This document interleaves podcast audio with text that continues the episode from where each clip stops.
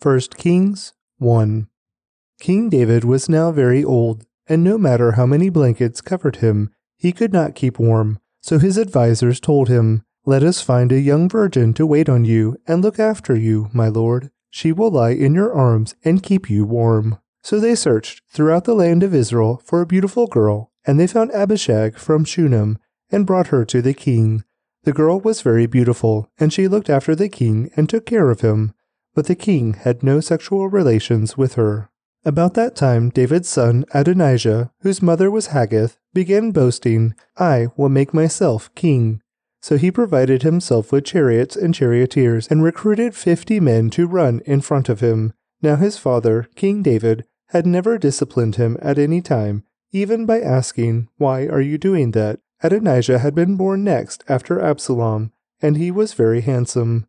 Adonijah took Joab, son of Zeruiah, and Abiathar, the priest, into his confidence, and they agreed to help him become king. But Zadok the priest, Benaiah, son of Jehoiada, Nathan the prophet, Shimei, Rei, and David's personal bodyguard refused to support Adonijah. Adonijah went to the stone of Zoheleth, near the spring of Enrogel, where he sacrificed sheep, cattle, and fattened calves. He invited all his brothers, the other sons of King David, and all the royal officials of Judah. But he did not invite Nathan the prophet, or Benaiah, or the king's bodyguard, or his brother Solomon. Then Nathan went to Bathsheba, Solomon's mother, and asked her, Haven't you heard that Haggith's son, Adonijah, has made himself king, and our Lord David doesn't even know about it? If you want to save your own life and the life of your son Solomon, follow my advice. Go at once to King David and say to him, My lord the king, didn't you make a vow and say to me, your son Solomon will surely be the next king and will sit on my throne. Why then has Adonijah become king? And while you are still talking with him, I will come and confirm everything you have said. So Bathsheba went into the king's bedroom. He was very old now, and Abishag was taking care of him. Bathsheba bowed down before the king. What can I do for you? he asked her. She replied, My lord, you made a vow before the Lord your God when you said to me, your son Solomon will surely be the next king, and will sit on my throne. But instead, Adonijah has made himself king, and my lord the king does not even know about it. He has sacrificed many cattle, fattened calves, and sheep, and he has invited all the king's sons to attend the celebration.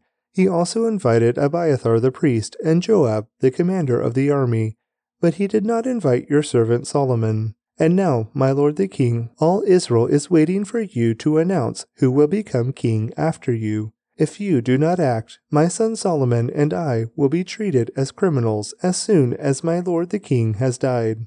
While she was still speaking with the king, Nathan the prophet arrived. The king's officials told him, Nathan the prophet is here to see you. Nathan went in and bowed before the king with his face to the ground. Nathan asked, My lord the king, have you decided that Adonijah will be the next king, and that he will sit on your throne? Today he has sacrificed many cattle, fattened calves, and sheep, and he has invited all the king's sons to attend the celebration. He also invited the commanders of the army and Abiathar the priest. They are feasting and drinking with him and shouting, Long live King Adonijah! But he did not invite me, or Zadok the priest, or Benaiah, or your servant Solomon. Has my lord the king really done this without letting any of his officials know who should be the next king? King David responded, Call Bathsheba. So she came back in and stood before the king.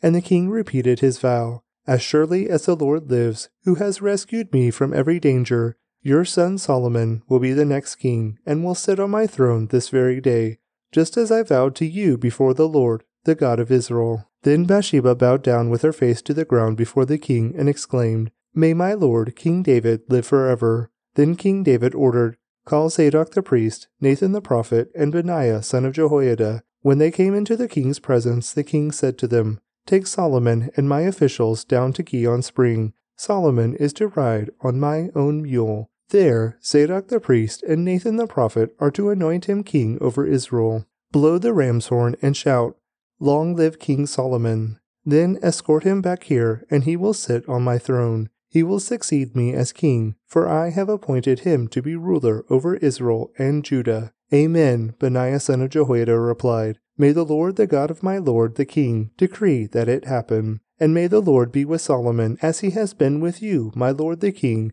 and may he make Solomon's reign even greater than yours. So Zadok the priest, Nathan the prophet, Benaiah son of Jehoiada, and the king's bodyguard took Solomon down to Gihon Spring, with Solomon riding on King David's own mule. There, Zadok the priest took the flask of olive oil from the sacred tent and anointed Solomon with the oil. Then they sounded the ram's horn, and all the people shouted, Long live King Solomon! And all the people followed Solomon into Jerusalem, playing flutes and shouting for joy.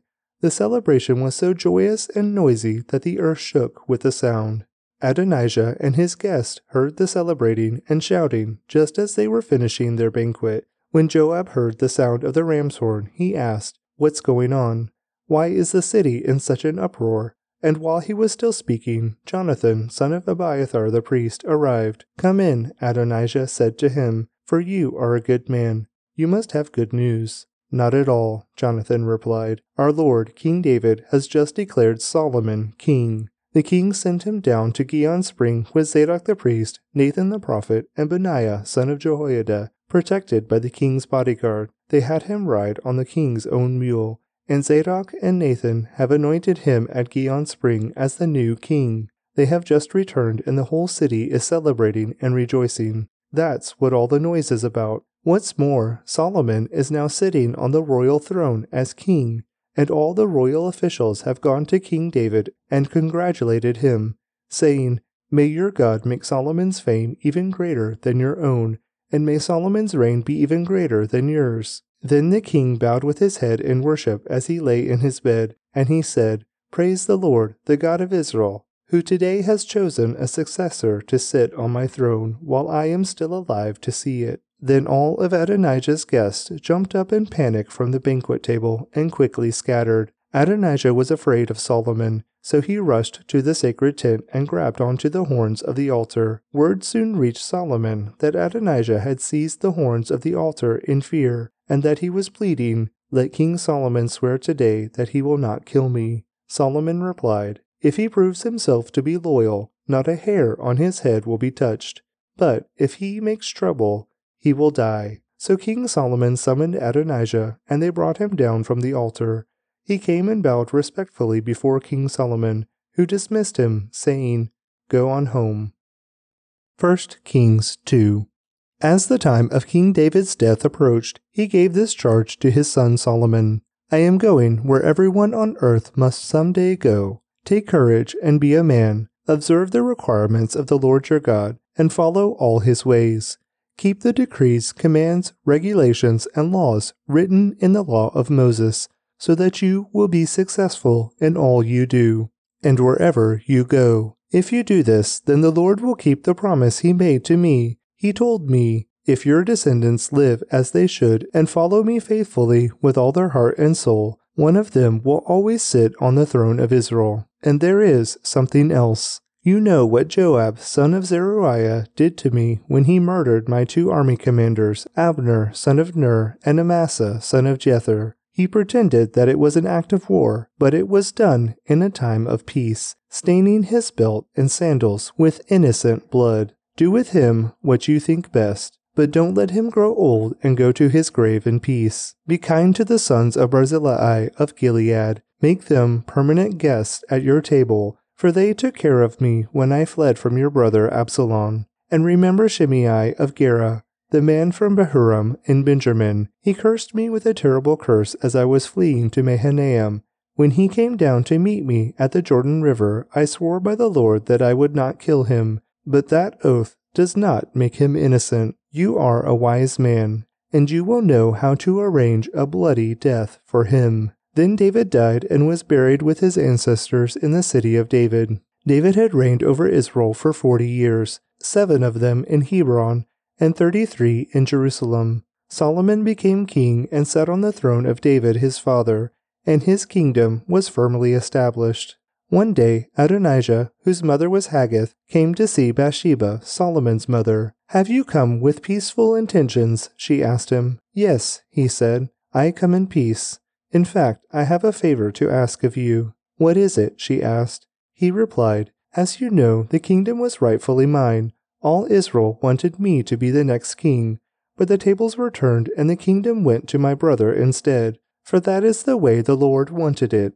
So now I have just one favor to ask of you. Please don't turn me down. What is it? she asked. He replied, Speak to King Solomon on my behalf, for I know he will do anything you request. Ask him to let me marry Abishag, the girl from Shunem. All right, Bathsheba replied. I will speak to the king for you. So Bathsheba went to King Solomon to speak on Adonijah's behalf. The king rose from his throne to meet her, and he bowed down before her. When he sat down on his throne again, the king ordered that a throne be brought for his mother, and she sat at his right hand. I have one small request to make of you, she said. I hope you won't turn me down. What is it, my mother? he asked.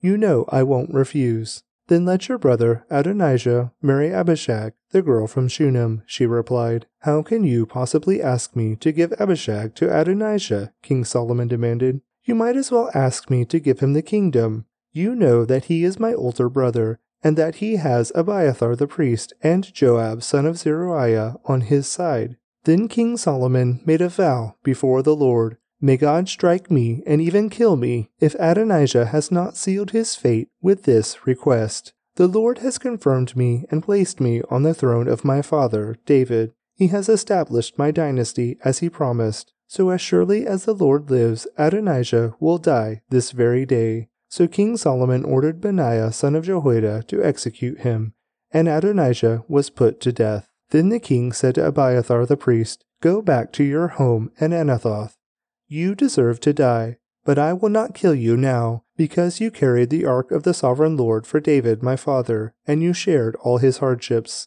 So Solomon deposed Abiathar from his position as priest of the Lord, thereby fulfilling the prophecy the Lord had given at Shiloh concerning the descendants of Eli. Joab had not joined Absalom's earlier rebellion, but he had joined Adonijah's rebellion. So when Joab heard about Adonijah's death, he ran to the sacred tent of the Lord and grabbed on to the horns of the altar. When this was reported to King Solomon, he sent Benaiah son of Jehoiada to execute him. Benaiah went to the sacred tent of the Lord and said to Joab, The king orders you to come out. But Joab answered, No, I will die here. So Benaiah returned to the king and told him what Joab had said. Do as he said, the king replied. Kill him there beside the altar and bury him. This will remove the guilt of Joab's senseless murders from me and from my father's family.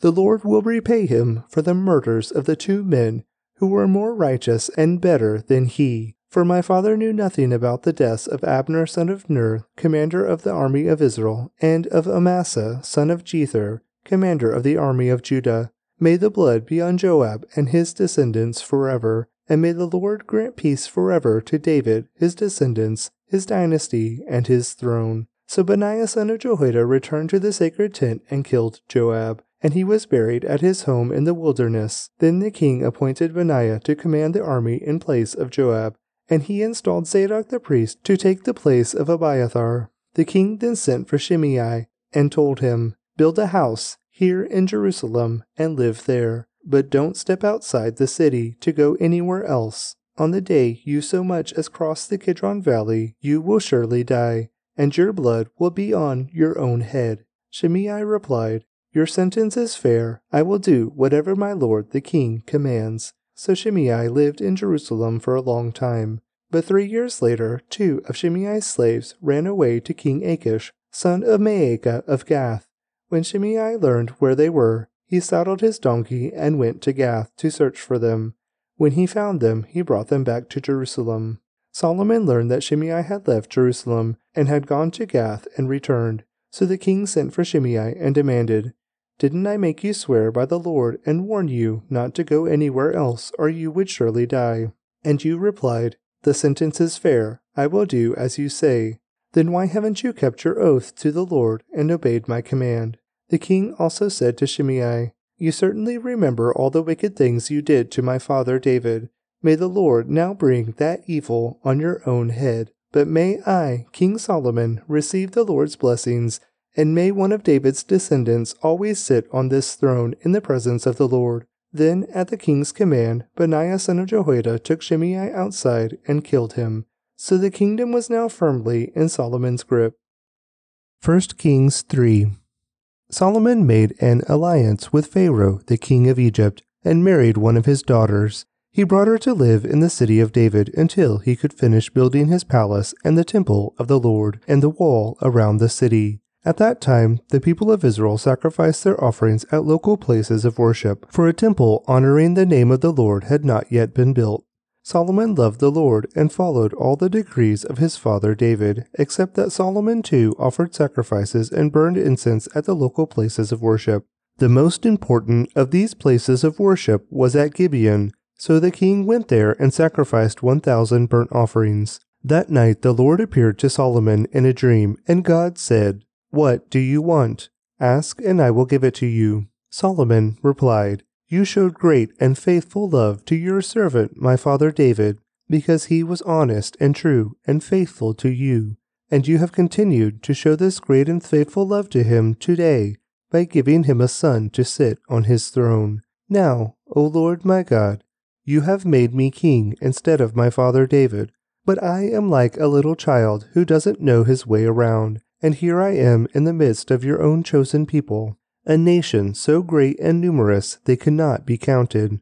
Give me an understanding heart so that I can govern your people well and know the difference between right and wrong. For who by himself is able to govern this great people of yours? The Lord was pleased that Solomon had asked for wisdom, so God replied, because you have asked for wisdom in governing my people with justice, and have not asked for a long life, or wealth, or the death of your enemies, I will give you what you asked for. I will give you a wise and understanding heart, such as no one else has had or ever will have. And I will also give you what you did not ask for riches and fame. No other king in all the world will be compared to you for the rest of your life. And if you follow me and obey my decrees and my commands as your father David did, I will give you a long life. Then Solomon woke up and realized it had been a dream. He returned to Jerusalem and stood before the ark of the Lord's covenant, where he sacrificed burnt offerings and peace offerings. Then he invited all his officials to a great banquet. Some time later, two prostitutes came to the king to have an argument settled. Please, my lord, one of them began, this woman and I live in the same house. I gave birth to a baby while she was with me in the house. Three days later, this woman also had a baby. We were alone. There were only two of us in the house. But her baby died during the night when she rolled over on it. Then she got up in the night and took my son from beside me while I was asleep. She laid her dead child in my arms and took mine to sleep beside her. And in the morning, when I tried to nurse my son, he was dead. But when I looked more closely in the morning light, I saw that it wasn't my son at all. Then the other woman interrupted. It certainly was your son, and the living child is mine. No, the first woman said, the living child is mine, and the dead one is yours. And so they argued back and forth before the king. Then the king said, Let's get the facts straight. Both of you claim the living child is yours, and each says that the dead one belongs to the other. All right, bring me a sword. So a sword was brought to the king. Then he said, Cut the living child in two, and give half to one woman and half to the other. Then the woman who was the real mother of the living child, and who loved him very much, cried out, Oh no, my lord, give her the child, please, do not kill him. But the other woman said, All right, he will be neither yours nor mine. Divide him between us. Then the king said, Do not kill the child, but give him to the woman who wants him to live, for she is his mother. When all Israel heard the king's decision, the people were in awe of the king, for they saw the wisdom God had given him for rendering justice. 1 Kings 4 King Solomon now ruled over all Israel, and these were his high officials. Azariah, son of Zadok, was the priest. Elihoreph and Ahijah the sons of Shisha were court secretaries. Jehoshaphat, son of Ahilud, was the royal historian. Benaiah, son of Jehoiada, was commander of the army. Zadok and Abiathar were priests. Azariah, son of Nathan, was in charge of the district governors. Zabud, son of Nathan, a priest, was a trusted adviser to the king. Ahishar was manager of the palace property. Adoniram, son of Abda, was in charge of forced labor. Solomon also had twelve district governors who were over all Israel. They were responsible for providing food for the king's household. Each of them arranged provisions for one month of the year. These are the names of the twelve governors Ben Hur in the hill country of Ephraim, Ben Deker in Makez, Shaalbim, Beth Shemesh, and Elon Bethanem, Ben Hesed in Arubboth, including Succo and all the land of Hepher, Ben Abinadab in all Naphoth Dor. He was married to Taphath, one of Solomon's daughters, Baana, son of Ahilud, in Taanach and Megiddo, all of Bethshan, near Zarethan, below Jezreel, and all the territory from Bethshan to Abel Meholah, and over to Jokmeam. Ben Geber in Ramoth Gilead, including the towns of Jair, named for Jair of the tribe of Manasseh, in Gilead and in the Argob region of Bashan, including sixty large fortified towns with bronze bars on their gates. Ahinadab, son of Iddo, in Mahanaim, Ahimaaz in Naphtali. He was married to Basemath, another of Solomon's daughters. Baana, son of Hushai, in Asher and in Aloth. Jehoshaphat, son of Paruah, in Issachar. Shimei, son of Elah, in Benjamin. Geber, son of Uri, in the land of Gilead, including the territories of King Sihon of the Amorites and King Og of Bashan. There was also one governor over the land of Judah. The people of Judah and Israel were as numerous as the sand on the seashore. They were very contented, with plenty to eat and drink. Solomon ruled over all the kingdoms from the Euphrates River in the north to the land of the Philistines and the border of Egypt in the south. The conquered peoples of those lands sent tribute money to Solomon and continued to serve him throughout his lifetime. The daily food requirements for Solomon's palace were 150 bushels of choice flour and 300 bushels of meal, also 10 oxen from the flattening pens, 20 pasture fed cattle, 100 sheep or goats, as well as deer, gazelles, roe deer, and choice poultry. Solomon's dominion extended over all the kingdoms west of the Euphrates River, from Tiphsah to Gaza, and there was peace on all his borders. During the lifetime of Solomon, all of Judah and Israel lived in peace and safety, and from Dan in the north to Beersheba in the south, each family had its own home and garden. Solomon had 4,000 stalls for his chariot horses, and he had 12,000 horses. The district governors faithfully provided food for King Solomon and his court. Each made sure nothing was lacking during the month assigned to him. They also brought the necessary barley and straw for the royal horses in the stables. God gave Solomon very great wisdom and understanding, and knowledge as vast as the sands of the seashore. In fact, his wisdom exceeded that of all the wise men of the East and the wise men of Egypt. He was wiser than anyone else, including Ethan the Ezrahite and the sons of Mahol, Heman, Calcol, and Darda. His fame spread throughout all the surrounding nations. He composed some 3,000 proverbs and wrote 1,005 songs. He could speak with authority about all kinds of plants, from the great cedars of Lebanon to the tiny hyssop that grows from the cracks in a wall. He could also speak about animals, birds, small creatures, and fish. And kings from every nation sent their ambassadors to listen to the wisdom of Solomon. 1 Kings 5 King Hiram of Tyre had always been a loyal friend of David. When Hiram learned that David's son Solomon was the new king of Israel, he sent ambassadors to congratulate him. Then Solomon sent this message back to Hiram You know that my father David was not able to build a temple to honor the name of the Lord his God, because of the many wars waged against him by surrounding nations. He could not build until the Lord gave him victory over all his enemies. But now the Lord my God has given me peace on every side. I have no enemies, and all is well. So I am planning to build a temple to honor the name of the Lord my God, just as he had instructed my father David. For the Lord told him, Your son, whom I will place on your throne, will build the temple to honor my name. Therefore, please command that cedars from Lebanon be cut for me. Let my men work alongside yours, and I will pay your men whatever wages you ask. As you know, there is no one among us who can cut timber like you Sidonians. When Hiram received Solomon's message, he was very pleased and said, Praise the Lord today for giving David a wise son to be king of the great nation of Israel. Then he sent this reply to Solomon I have received your message, and I will supply all the cedar and cypress timber you need. My servants will bring the logs from the Lebanon mountains to the Mediterranean Sea, and make them into rafts and float them along the coast to whatever place you choose. Then we will break the rafts apart so you can carry the logs away. You can pay me by supplying me with food for my household. So Hiram supplied as much cedar and cypress timber as Solomon desired. In return, Solomon sent him an annual payment of 100,000 bushels of wheat for his household and 110 gallons of pure olive oil. So the Lord gave wisdom to Solomon, just as he had promised. And Hiram and Solomon made a formal alliance of peace. Then King Solomon conscripted a labor force of 30,000 men from all Israel. He sent them to Lebanon in shifts, 10,000 every month so that each man would be one month in Lebanon and two months at home.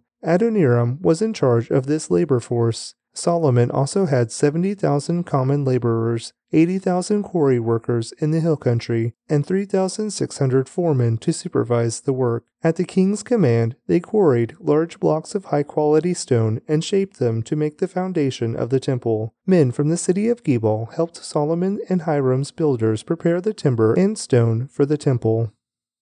1 Kings 6.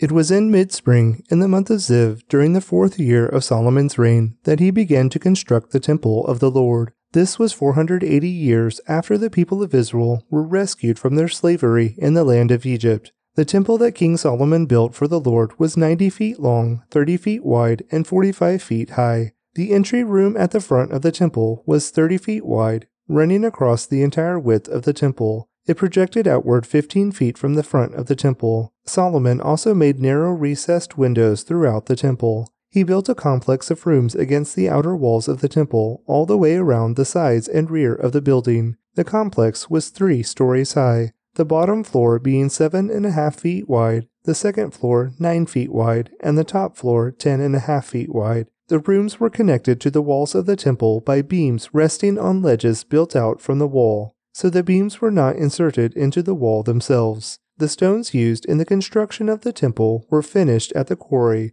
so there was no sound of hammer, axe, or any other iron tool at the building site. The entrance to the bottom floor was on the south side of the temple. There were winding stairs going up to the second floor, and another flight of stairs between the second and third floors. After completing the temple structure, Solomon put in a ceiling made of cedar beams and planks. As already stated, he built a complex of rooms along the sides of the building, attached to the temple walls by cedar timbers. Each story of the complex was seven and a half feet high. Then the Lord gave this message to Solomon. Concerning this temple you are building, if you keep all my decrees and regulations and obey all my commands, I will fulfill through you the promise I made to your father David. I will live among the Israelites and will never abandon my people. So Solomon finished building the temple. The entire inside, from floor to ceiling, was paneled with wood. He paneled the walls and ceilings with cedar, and he used planks of cypress for the floors. He partitioned off an inner sanctuary, the most holy place, at the far end of the temple. It was thirty feet deep and was paneled with cedar from floor to ceiling. The main room of the temple outside the most holy place was sixty feet long. Cedar paneling completely covered the stone walls throughout the temple, and the paneling was decorated with carvings of gourds and open flowers. He prepared the inner sanctuary at the far end of the temple, where the Ark of the Lord's covenant would be placed. This inner sanctuary was 30 feet long, 30 feet wide, and 30 feet high. He overlaid the inside with solid gold. He also overlaid the altar made of cedar. Then Solomon overlaid the rest of the temple's interior with solid gold, and he made gold chains to protect the entrance to the most holy place. So he finished overlaying the entire temple with gold, including the altar that belonged to the most holy place. He made two cherubim of wild olive wood, each fifteen feet tall, and placed them in the inner sanctuary. The wingspan of each of the cherubim was fifteen feet, each wing being seven and a half feet long. The two cherubim were identical in shape and size, each was 15 feet tall. He placed them side by side in the inner sanctuary of the temple. Their outspread wings reached from wall to wall, while their inner wings touched at the center of the room. He overlaid the two cherubim with gold. He decorated all the walls of the inner sanctuary and the main room with carvings of cherubim, palm trees, and open flowers. He overlaid the floor in both rooms with gold. For the entrance to the inner sanctuary, he made double doors of wild olive wood. These double doors were decorated with carvings of cherubim, palm trees, and open flowers. The doors, including the decorations of cherubim and palm trees, were overlaid with gold. Then he made four sided doorposts of wild olive wood for the entrance to the temple. There were two folding doors of cypress wood, and each door was hinged to fold back upon itself. These doors were decorated with carvings of cherubim, palm trees, and open flowers, all overlaid evenly with gold. The walls of the inner courtyard were built so that there was one layer of cedar beams between every three layers of finished stone. The foundation of the Lord's temple was laid in mid-spring in the month of Ziv, during the fourth year of Solomon's reign. The entire building was completed in every detail by mid-autumn in the month of Bul, during the eleventh year of his reign. So it took seven years to build the temple. 1 Kings 7 Solomon also built a palace for himself, and it took him thirteen years to complete the construction. One of Solomon's buildings was called the Palace of the Forest of Lebanon. It was 150 feet long, 75 feet wide, and 45 feet high. There were four rows of cedar pillars, and the great cedar beams rested on the pillars. The hall had a cedar roof. Above the beams on the pillars were 45 side rooms, arranged in three tiers of 15 each. On each end of the long hall were three rows of windows facing each other. All the doorways and doorposts had rectangular frames and were arranged in sets of three, facing each other. Solomon also built the Hall of Pillars, which was 75 feet long and 45 feet wide. There was a porch in front, along with a canopy supporting the pillars. Solomon also built the throne room, known as the Hall of Justice, where he sat to hear legal matters. It was paneled with cedar from floor to ceiling. Solomon's living quarters surrounded a courtyard behind this hall, and they were constructed the same way. He also built similar living quarters for Pharaoh's daughter, whom he had married. From foundation to eaves, all these buildings were built from huge blocks of high quality stone, cut with saws and trimmed to the exact measure on all sides. Some of the huge foundation stones were 15 feet long and some were 12 feet long. The blocks of high quality stone used in the walls were also cut to measure, and cedar beams were also used. The walls of the great courtyard were built so that there was one layer of cedar beams between every three layers of finished stone just like the walls of the inner courtyard of the Lord's temple with its entry room. King Solomon then asked for a man named Huram to come from Tyre. He was half Israelite, since his mother was a widow from the tribe of Naphtali, and his father had been a craftsman in bronze from Tyre. Huram was extremely skillful and talented in any work in bronze, and he came to do all the metal work for King Solomon. Huram cast two bronze pillars, each 27 feet tall and 18 feet in circumference. For the tops of the pillars he cast bronze capitals, each seven and a half feet tall. Each capital was decorated with seven sets of latticework and interwoven chains. He also encircled the latticework with two rows of pomegranates to decorate the capitals over the pillars. The capitals on the columns inside the entry room were shaped like water lilies, and they were six feet tall. The capitals on the two pillars had 200 pomegranates in two rows around them, beside the rounded surface next to the lattice work. Huram set the pillars at the entrance of the temple, one toward the south and one toward the north. He named the one on the south Jachin, and the one on the north Boaz. The capitals on the pillars were shaped like water lilies, and so the work on the pillars was finished. Then Huram cast a great round basin, fifteen feet across from rim to rim, called the sea. It was seven and a half feet deep and about 45 feet in circumference. It was encircled just below its rim by two rows of decorative gourds. There were about six gourds per foot all the way around, and they were cast as part of the basin. The sea was placed on a base of 12 bronze oxen, all facing outward. Three faced north, three faced west, three faced south, and three faced east, and the sea rested on them. The walls of the sea were about three inches thick, and its rim flared out like a cup and resembled a water lily blossom. It could hold about 11,000 gallons of water. Huram also made ten bronze water carts, each six feet long, six feet wide, and four and a half feet tall. They were constructed with side panels braced with crossbars. Both the panels and the crossbars were decorated with carved lions, oxen, and cherubim. Above and below the lions and oxen were wreaths. Each of these carts had four bronze wheels and bronze axles. They were supporting posts for the bronze basins at the corners of the carts. These supports were decorated on each side with carvings of wreaths. The top of each cart had a rounded frame for the basin. It projected one and a half feet above the cart's top like a round pedestal, and its opening was two and a quarter feet across. It was decorated on the outside with carvings of wreaths. Panels on the carts were square, not round. Under the panels were four wheels that were connected to axles that had been cast as one unit with the cart. The wheels were two and a quarter feet in diameter and were similar to chariot wheels. The axles, spokes, rims, and hubs were all cast from molten bronze. There were handles at each of the four corners of the cart, and these too were cast as one unit with the cart. Around the top of each cart was a rim nine inches wide. The corner supports and side panels were cast as one unit with the cart. Carvings of cherubim, lions, and palm trees decorated the panels and corner supports wherever there was room, and there were wreaths all around. All ten water carts were the same size and were made alike, for each was cast from the same mold. Huram also made ten smaller bronze basins, one for each cart. Each basin was six feet across and could hold 220 gallons of water. He set five water carts on the south side of the temple and five on the north side.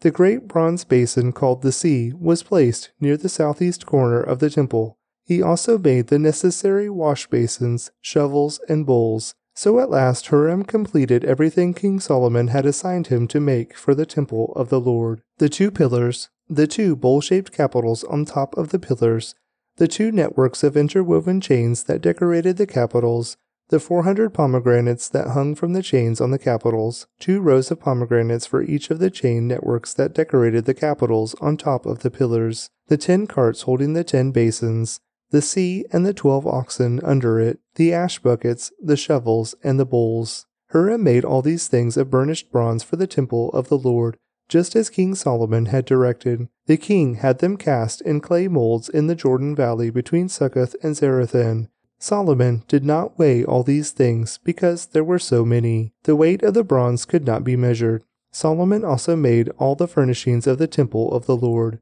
the gold altar, the gold table for the bread of the presence, the lampstands of solid gold, five on the south side and five on the north in front of the most holy place, the flower decorations, lamps, and tongs, all of gold, the small bowls, lamp snuffers, bowls, ladles, and incense burners, all of solid gold. The doors for the entrances to the most holy place and the main room of the temple, with their fronts overlaid with gold. So King Solomon finished all his work on the temple of the Lord. Then he brought all the gifts his father David had dedicated, the silver, the gold, and the various articles, and he stored them in the treasuries of the Lord's temple.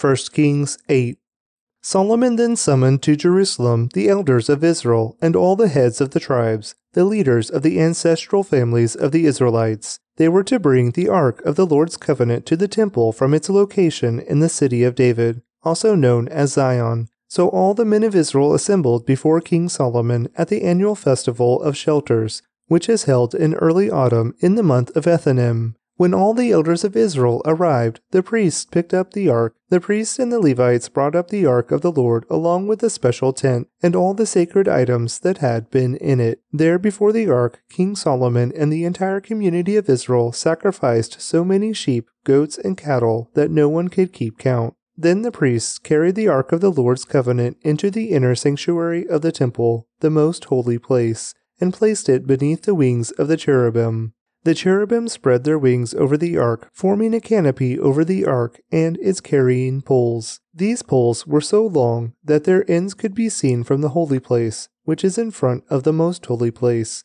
but not from the outside. They are still there to this day. Nothing was in the ark except the two stone tablets that Moses had placed in it at Mount Sinai, where the Lord made a covenant with the people of Israel when they left the land of Egypt. When the priests came out of the holy place, a thick cloud filled the temple of the Lord. The priests could not continue their service because of the cloud, for the glorious presence of the Lord filled the temple of the Lord. Then Solomon prayed, O Lord, you have said that you would live in a thick cloud of darkness. Now I have built a glorious temple for you, a place where you can live forever. Then the king turned around to the entire community of Israel standing before him and gave this blessing Praise the Lord, the God of Israel who has kept the promise he made to my father David. For he told my father, From the day I brought my people Israel out of Egypt, I have never chosen a city among any of the tribes of Israel as the place where a temple should be built to honor my name. But I have chosen David to be king over my people Israel.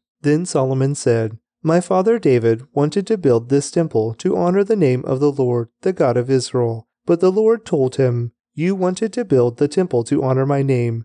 Your intention is good, but you are not the one to do it. One of your own sons will build the temple to honor me. And now the Lord has fulfilled the promise he made, for I have become king in my father's place, and now I sit on the throne of Israel, just as the Lord promised. I have built this temple to honor the name of the Lord, the God of Israel. I have prepared a place there for the ark, which contains the covenant that the Lord made with our ancestors when he brought them out of Egypt. Then Solomon stood before the altar of the Lord in front of the entire community of Israel. He lifted his hands toward heaven and he prayed, O Lord, God of Israel, there is no God like you, in all of heaven above or on the earth below. You keep your covenant and show unfailing love to all who walk before you in wholehearted devotion. You have kept your promise to your servant David, my father. You made that promise with your own mouth, and with your own hands you have fulfilled it today. And now, O Lord, God of Israel, carry out the additional promise you made to your servant David, my father. For you said to him, If your descendants guard their behavior and faithfully follow me as you have done, one of them will always sit on the throne of Israel. Now, O God of Israel, Fulfill this promise to your servant David, my father. But will God really live on earth? Why, even the highest heavens cannot contain you. How much less this temple I have built. Nevertheless, listen to my prayer and my plea. O Lord, my God, hear the cry and the prayer that your servant is making to you today. May you watch over this temple night and day, this place where you have said, My name will be there. May you always hear the prayers I make toward this place. May you hear the humble and earnest request from me and your people Israel when we pray toward this place.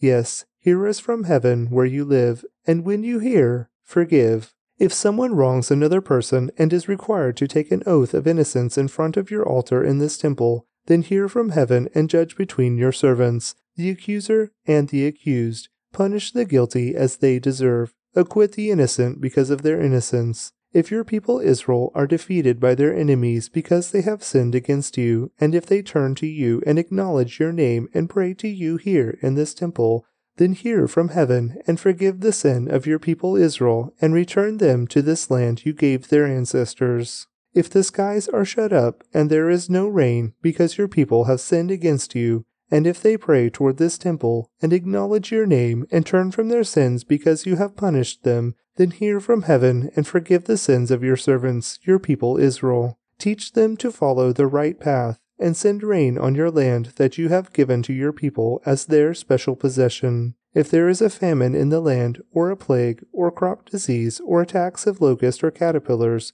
or if your people's enemies are in the land besieging their towns, whatever disaster or disease there is, and if your people Israel pray about their troubles, raising their hands toward this temple, then hear from heaven where you live and forgive. Give your people what their actions deserve, for you alone know each human heart. Then they will fear you as long as they live in the land you gave to our ancestors. In the future, foreigners who do not belong to your people Israel will hear of you. They will come from distant lands because of your name, for they will hear of your great name and your strong hand and your powerful arm. And when they pray toward this temple, then hear from heaven where you live and grant what they ask of you. In this way, all the people of the earth will come to know and fear you, just as your own people Israel do. They too will know that this temple I have built honors your name. If your people go out where you send them to fight their enemies, and if they pray to the Lord by turning toward this city you have chosen, and toward this temple I have built to honor your name,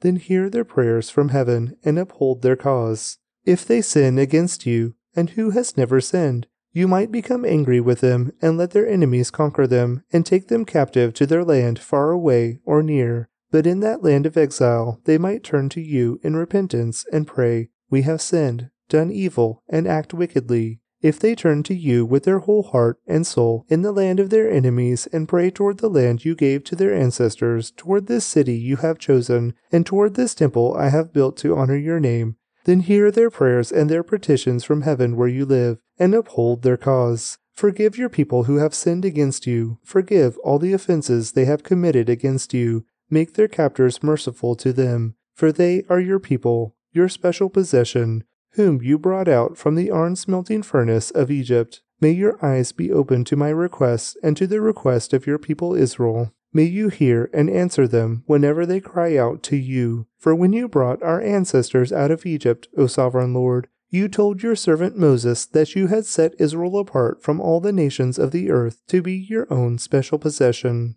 When Solomon finished making these prayers and petitions to the Lord, he stood up in front of the altar of the Lord, where he had been kneeling with his hands raised toward heaven. He stood and in a loud voice blessed the entire congregation of Israel. Praise the Lord, who has given rest to his people Israel, just as he promised. Not one word has failed of all the wonderful promises he gave through his servant Moses. May the Lord our God be with us as he was with our ancestors. May he never leave us or abandon us. May he give us the desire to do his will in everything and to obey all the commands, decrees, and regulations that he gave our ancestors. And may these words that I have prayed in the presence of the Lord be before him constantly, day and night, so that the Lord our God may give justice to me and to his people Israel, according to each day's needs. Then people all over the earth will know that the Lord alone is God, and there is no other. And may you be completely faithful to the Lord our God. May you always obey his decrees and commands, just as you are doing today.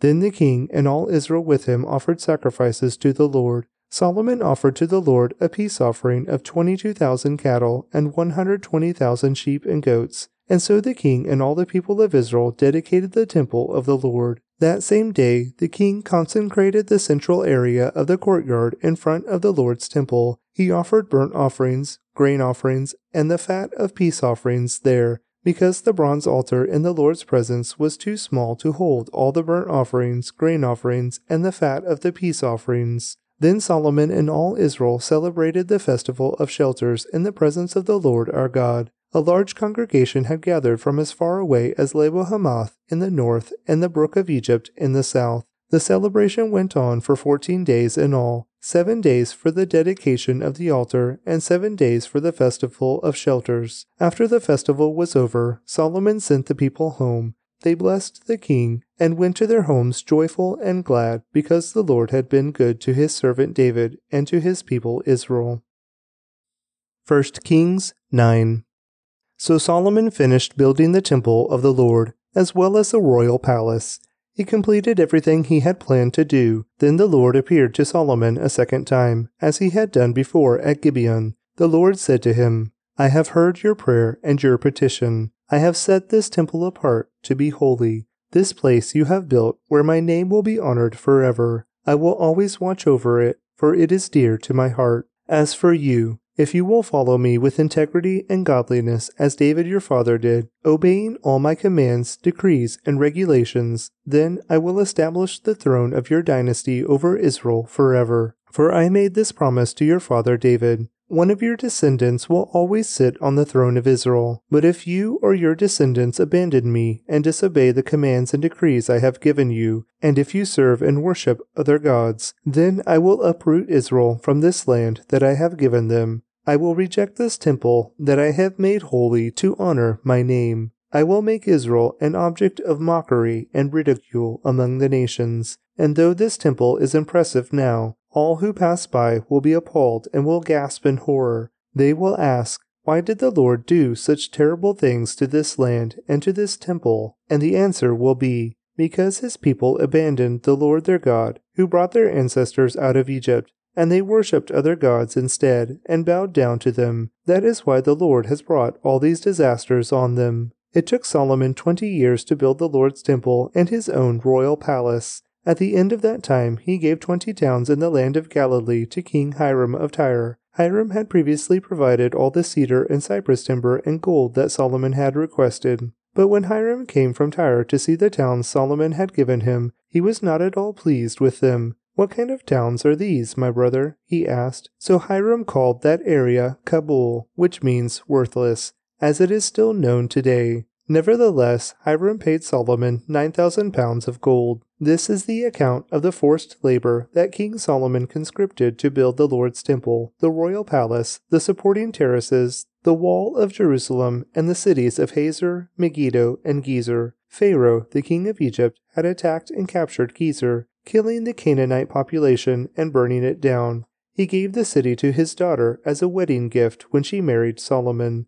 So Solomon rebuilt the city of Gezer. He also built up the towns of Lower Bethhoron, Baalath, and Tamar in the wilderness within his land. He built towns as supply centers and constructed towns where his chariots and horses could be stationed. He built everything he desired in Jerusalem and Lebanon and throughout his entire realm. There were still some people living in the land who were not Israelites, including Amorites, Hittites, Perizzites, Hivites, and Jebusites. These were descendants of the nations whom the people of Israel had not completely destroyed. So Solomon conscripted them as slaves, and they served as forced labor to this day. But Solomon did not conscript any of the Israelites for forced labor. Instead, he assigned them to serve as fighting men, government officials, officers, and captains in his army, commanders of his chariots and charioteers. Solomon appointed 550 of them to supervise the people working on his various projects. Solomon moved his wife, Pharaoh's daughter, from the city of David to the new palace he had built for her. Then he constructed the supporting terraces.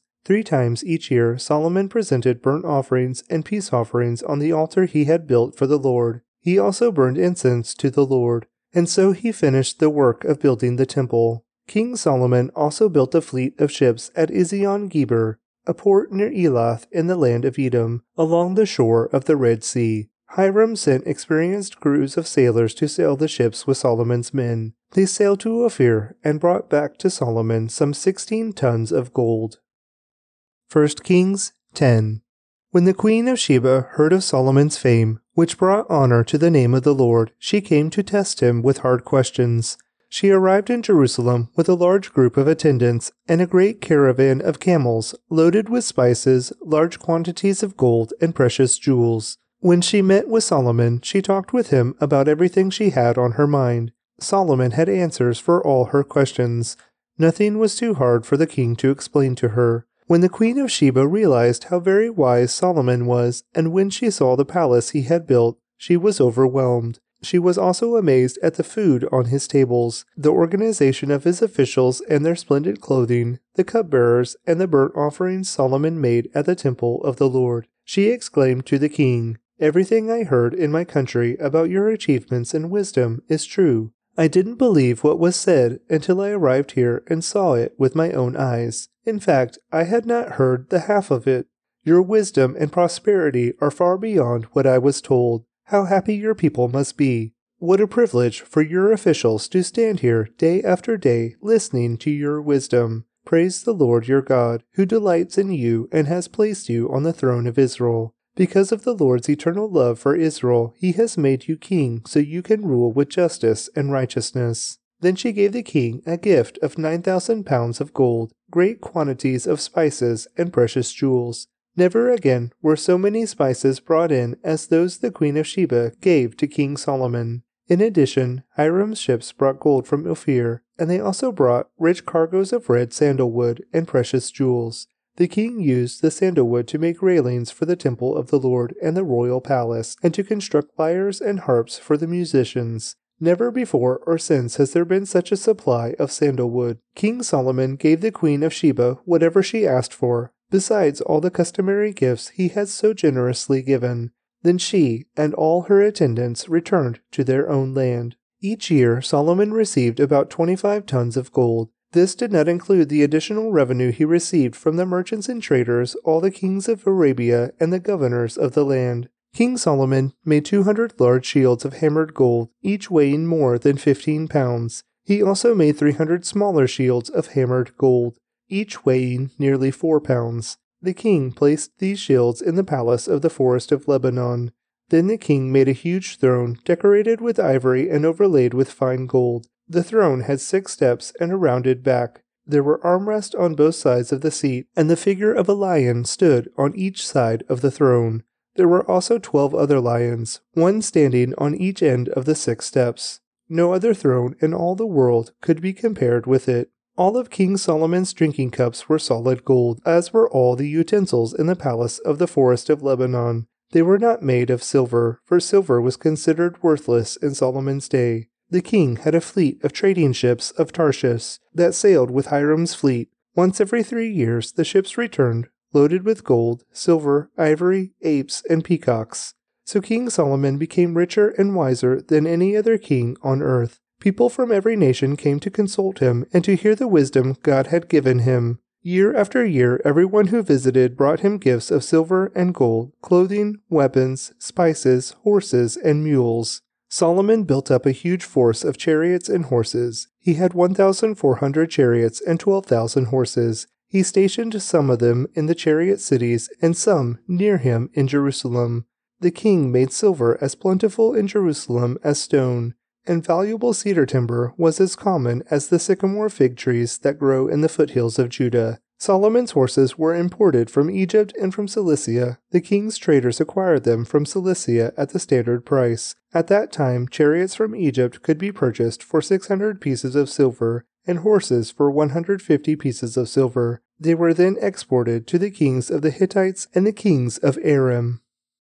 1 Kings 11 Now King Solomon loved many foreign women. Besides Pharaoh's daughter, he married women from Moab, Ammon, Edom, Sidon, and from among the Hittites. The Lord had clearly instructed the people of Israel, You must not marry them, because they will turn your hearts to their gods. Yet Solomon insisted on loving them anyway. He had 700 wives of royal birth and 300 concubines, and in fact, they did turn his heart away from the Lord. In Solomon's old age, they turned his heart to worship other gods instead of being completely faithful to the Lord his God, as his father David had been.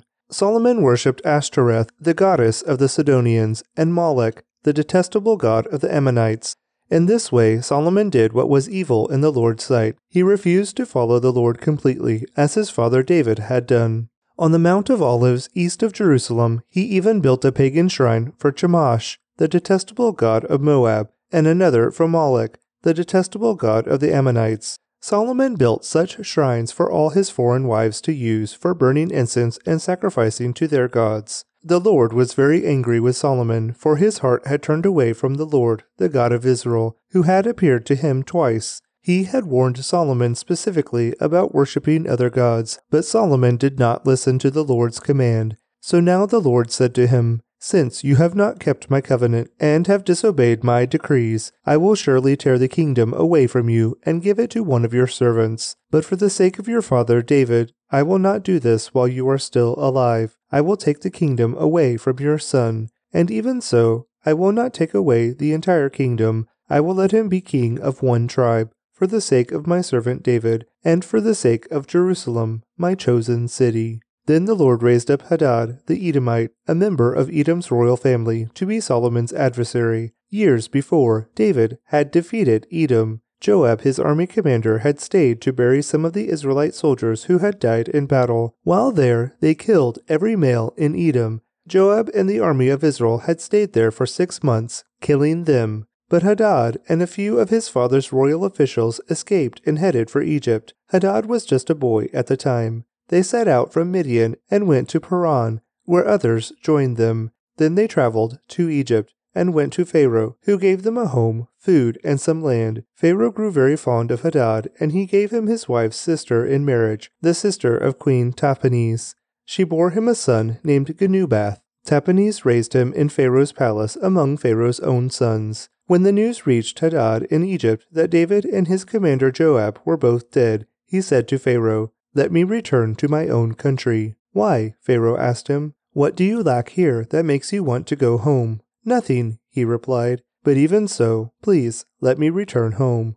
God also raised up Rezin, son of Eliada, as Solomon's adversary. Rezin had fled from his master, King Hadadezer of Zobah, and had become the leader of a gang of rebels. After David conquered Hadadezer, Rezin and his men fled to Damascus, where he became king. Rezin was Israel's bitter adversary for the rest of Solomon's reign, and he made trouble just as Hadad did. Rezin hated Israel intensely and continued to reign in Aram. Another rebel leader was Jeroboam, son of Nebat, one of Solomon's own officials. He came from the town of Zeredah in Ephraim, and his mother was Zeruiah, a widow. This is the story behind his rebellion. Solomon was rebuilding the supporting terraces and repairing the walls of the city of his father David. Jeroboam was a very capable young man, and when Solomon saw how industrious he was, he put him in charge of the labor force from the tribe of Ephraim and Manasseh, the descendants of Joseph. One day, as Jeroboam was leaving Jerusalem, the prophet Ahijah from Shiloh met him along the way. Ahijah was wearing a new cloak. The two of them were alone in a field, and Ahijah took hold of the new cloak he was wearing and tore it into twelve pieces. Then he said to Jeroboam, Take ten of these pieces,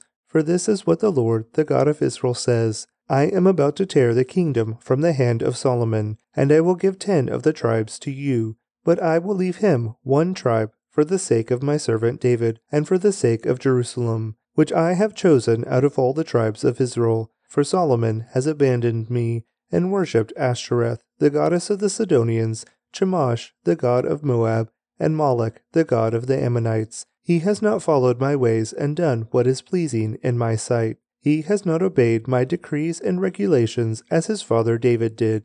But I will not take the entire kingdom from Solomon at this time. For the sake of my servant David, the one whom I chose and who obeyed my commands and decrees, I will keep Solomon as leader for the rest of his life. But I will take the kingdom away from his son and give ten of the tribes to you. His son will have one tribe, so that the descendants of David, my servant, will continue to reign, shining like a lamp in Jerusalem, the city I have chosen to be the place for my name. And I will place you on the throne of Israel and you will rule over all that your heart desires. If you listen to what I tell you, and follow my ways, and do whatever I consider to be right, and if you obey my decrees and commands as my servant David did, then I will always be with you. I will establish an enduring dynasty for you as I did for David, and I will give Israel to you. Because of Solomon's sin, I will punish the descendants of David, though not forever. Solomon tried to kill Jeroboam but he fled to King Shishak of Egypt and stayed there until Solomon died. The rest of the events in Solomon's reign, including all his deeds and his wisdom, are recorded in the book of the Acts of Solomon. Solomon ruled in Jerusalem over all Israel for forty years. When he died, he was buried in the city of David, named for his father. Then his son Rehoboam became the next king. 1 Kings 12 Rehoboam went to Shechem, where all Israel had gathered to make him king. When Jeroboam, son of Nebat, heard of this, he returned from Egypt, for he had fled to Egypt to escape from King Solomon. The leaders of Israel summoned him, and Jeroboam and the whole assembly of Israel went to speak with Rehoboam. Your father was a hard master, they said. Lighten the harsh labor demands and heavy taxes that your father imposed on us. Then we will be your loyal subjects. Rehoboam replied, Give me three days to think it over, then come back for my answer. So the people went away. Then King Rehoboam discussed the matter with the older men who had counseled his father Solomon. What is your advice? he asked. How should I answer these people? The older counselors replied, If you are willing to be a servant to these people today and give them a favorable answer, they will always be your loyal subjects. But Rehoboam rejected the advice of the older men and instead asked the opinion of the young men who had grown up with him and were now his advisers. What is your advice? he asked them. How should I answer these people who want me to lighten the burdens imposed by my father? The young men replied, This is what you should tell those complainers who want a lighter burden. My little finger is thicker than my father's waist. Yes, my father laid heavy burdens on you, but I'm going to make them even heavier. My father beat you with whips, but I will beat you with scorpions. Three days later, Jeroboam and all the people returned to hear Rehoboam's decision, just as the king had ordered. But Rehoboam spoke harshly to the people, for he rejected the advice of the older counselors and followed the counsel of his younger advisers. He told the people, My father laid heavy burdens on you, but I'm going to make them even heavier. My father beat you with whips, but I will beat you with scorpions. So the king paid no attention to the people. This turn of events was the will of the Lord, for it fulfilled the Lord's message to Jeroboam son of Nebat through the prophet Ahijah from Shiloh. When all Israel realized that the king had refused to listen to them, they responded, Down with the dynasty of David. We have no interest in the son of Jesse. Back to your homes, O Israel. Look out for your own house, O David. So the people of Israel returned home, but Rehoboam continued to rule over the Israelites who lived in the towns of Judah. King Rehoboam sent Adoniram, who was in charge of forced labor, to restore order, but the people of Israel stoned him to death. When this news reached King Rehoboam, he quickly jumped into his chariot and fled to Jerusalem. And to this day, the northern tribes of Israel have refused to be ruled by a descendant of David. When the people of Israel learned of Jeroboam's return from Egypt, they called an assembly and made him king over all Israel.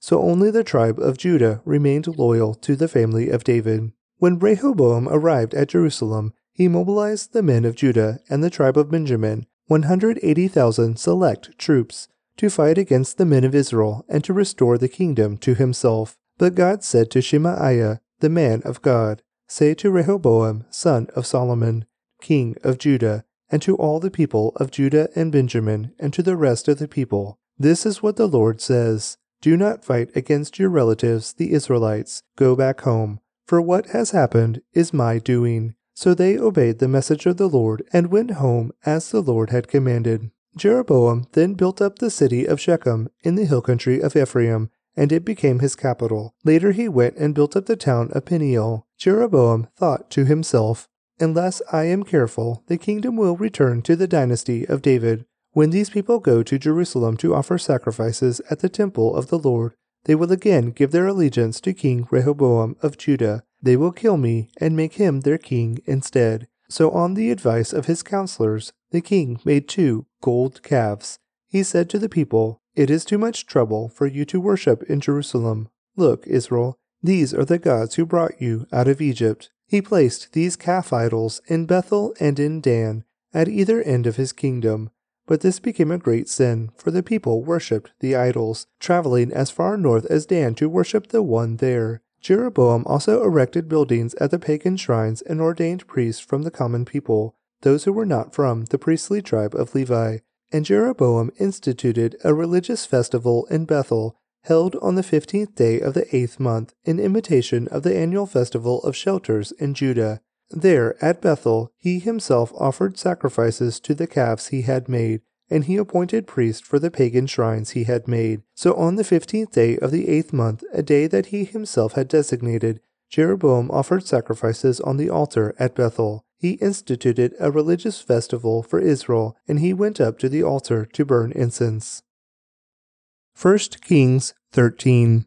At the Lord's command, a man of God from Judah went to Bethel, arriving there just as Jeroboam was approaching the altar to burn incense. Then at the Lord's command he shouted, O altar, altar, this is what the Lord says. A child named Josiah will be born into the dynasty of David. On you he will sacrifice the priests from the pagan shrines who come here to burn incense, and human bones will be burned on you. That same day, the man of God gave a sign to prove his message. He said, The Lord has promised to give this sign. This altar will split apart, and its ashes will be poured out on the ground. When King Jeroboam heard the man of God speaking against the altar at Bethel, he pointed at him and shouted, Seize that man. But instantly the king's hand became paralyzed in that position, and he couldn't pull it back. At that same time, a wide crack appeared in the altar, and the ashes poured out just as the man of God had predicted in his message from the Lord. The king cried out to the man of God, Please ask the Lord your God to restore my hand again.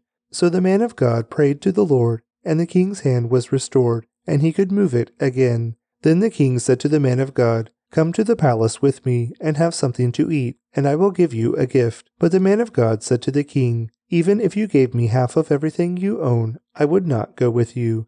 I would not eat or drink anything in this place. For the Lord gave me this command You must not eat or drink anything while you are there, and do not return to Judah by the same way you came. So he left Bethel and went home another way. As it happened, there was an old prophet living in Bethel, and his sons came home and told him what the man of God had done in Bethel that day. They also told their father what the man had said to the king. The old prophet asked them, which way did he go? So they showed their father which road the man of God had taken. Quick, saddle the donkey, the old man said. So they saddled the donkey for him, and he mounted it. Then he rode after the man of God, and found him sitting under a great tree. The old prophet asked him, Are you the man of God who came from Judah? Yes, I am, he replied.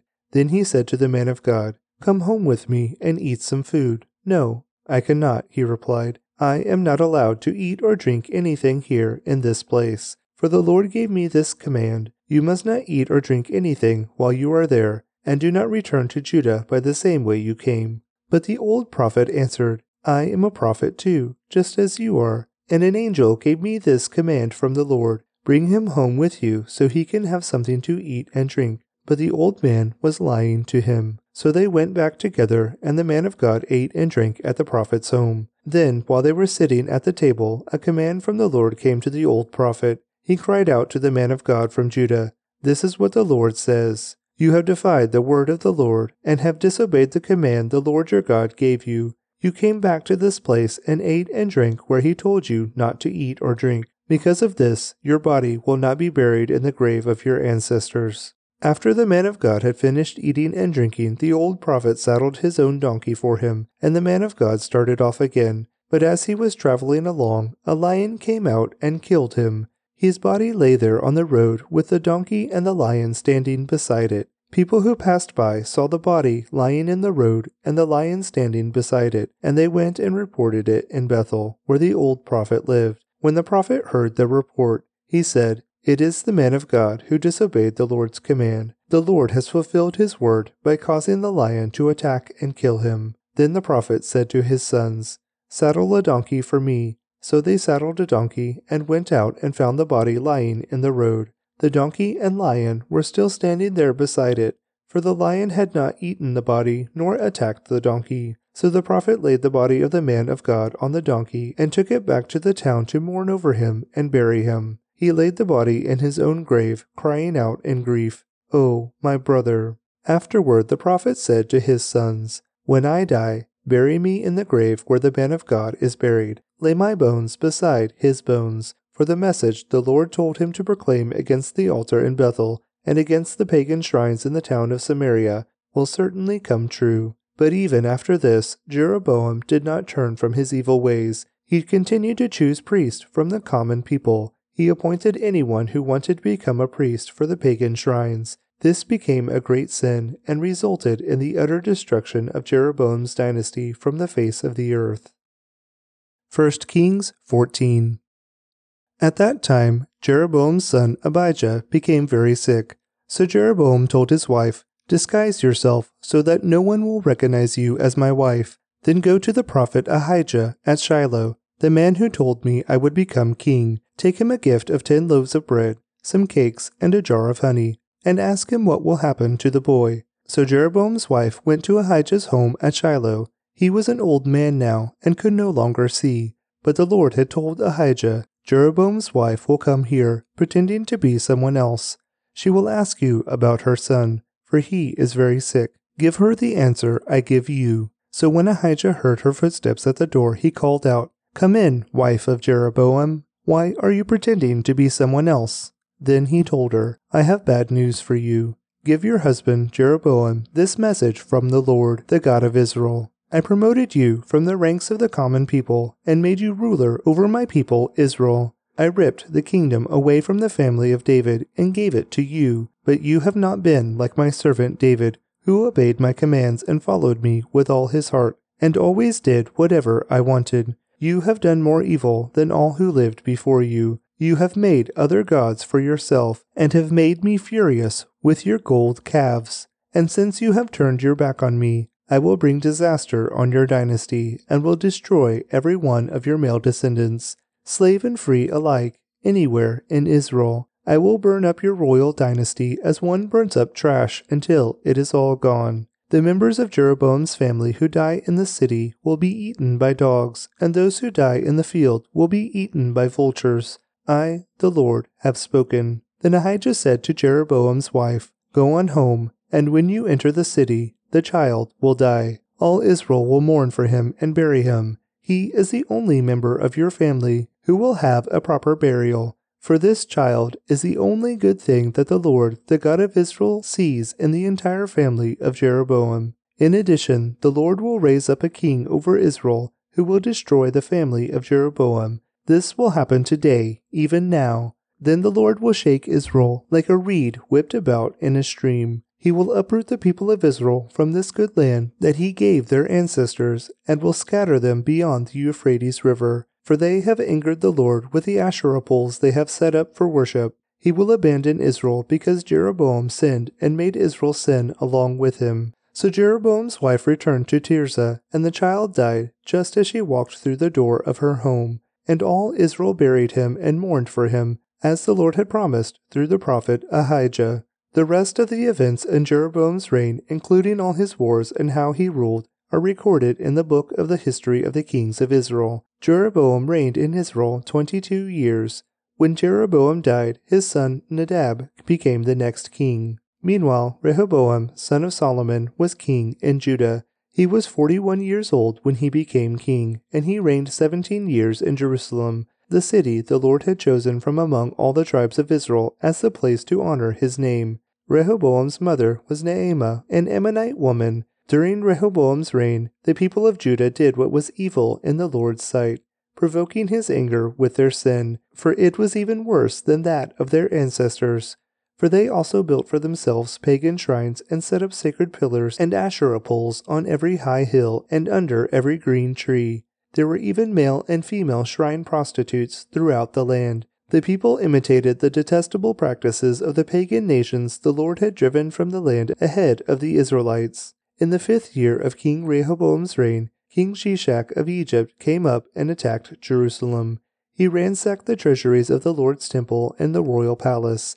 He stole everything, including all the gold shields Solomon had made, King Rehoboam later replaced them with bronze shields as substitutes, and he entrusted them to the care of the commanders of the guard who protected the entrance to the royal palace. Whenever the king went to the temple of the Lord, the guards would also take the shields and then return them to the guard room. The rest of the events in Rehoboam's reign and everything he did are recorded in the book of the history of the kings of Judah. There was constant war between Rehoboam and Jeroboam. When Rehoboam died, he was buried among his ancestors in the city of David. His mother was Naamah, an Ammonite woman. Then his son Abijam became the next king. 1 Kings 15 Abijam began to rule over Judah in the eighteenth year of Jeroboam's reign in Israel. He reigned in Jerusalem three years. His mother was Maacah, the granddaughter of Absalom. He committed the same sins as his father before him, and he was not faithful to the Lord his God, as his ancestor David had been. But for David's sake, the Lord his God allowed his descendants to continue ruling, shining like a lamp, and he gave Abijam a son to rule after him in Jerusalem. For David had done what was pleasing in the Lord's sight, and had obeyed the Lord's command throughout his life, except in the affair concerning Uriah the Hittite. There was war between Abijam and Jeroboam throughout Abijam's reign, the rest of the events in Abijam's reign and everything he did are recorded in the book of the histories of the kings of Judah. There was constant war between Abijam and Jeroboam. When Abijam died, he was buried in the city of David. Then his son Asa became the next king. Asa began to rule over Judah in the twentieth year of Jeroboam's reign in Israel.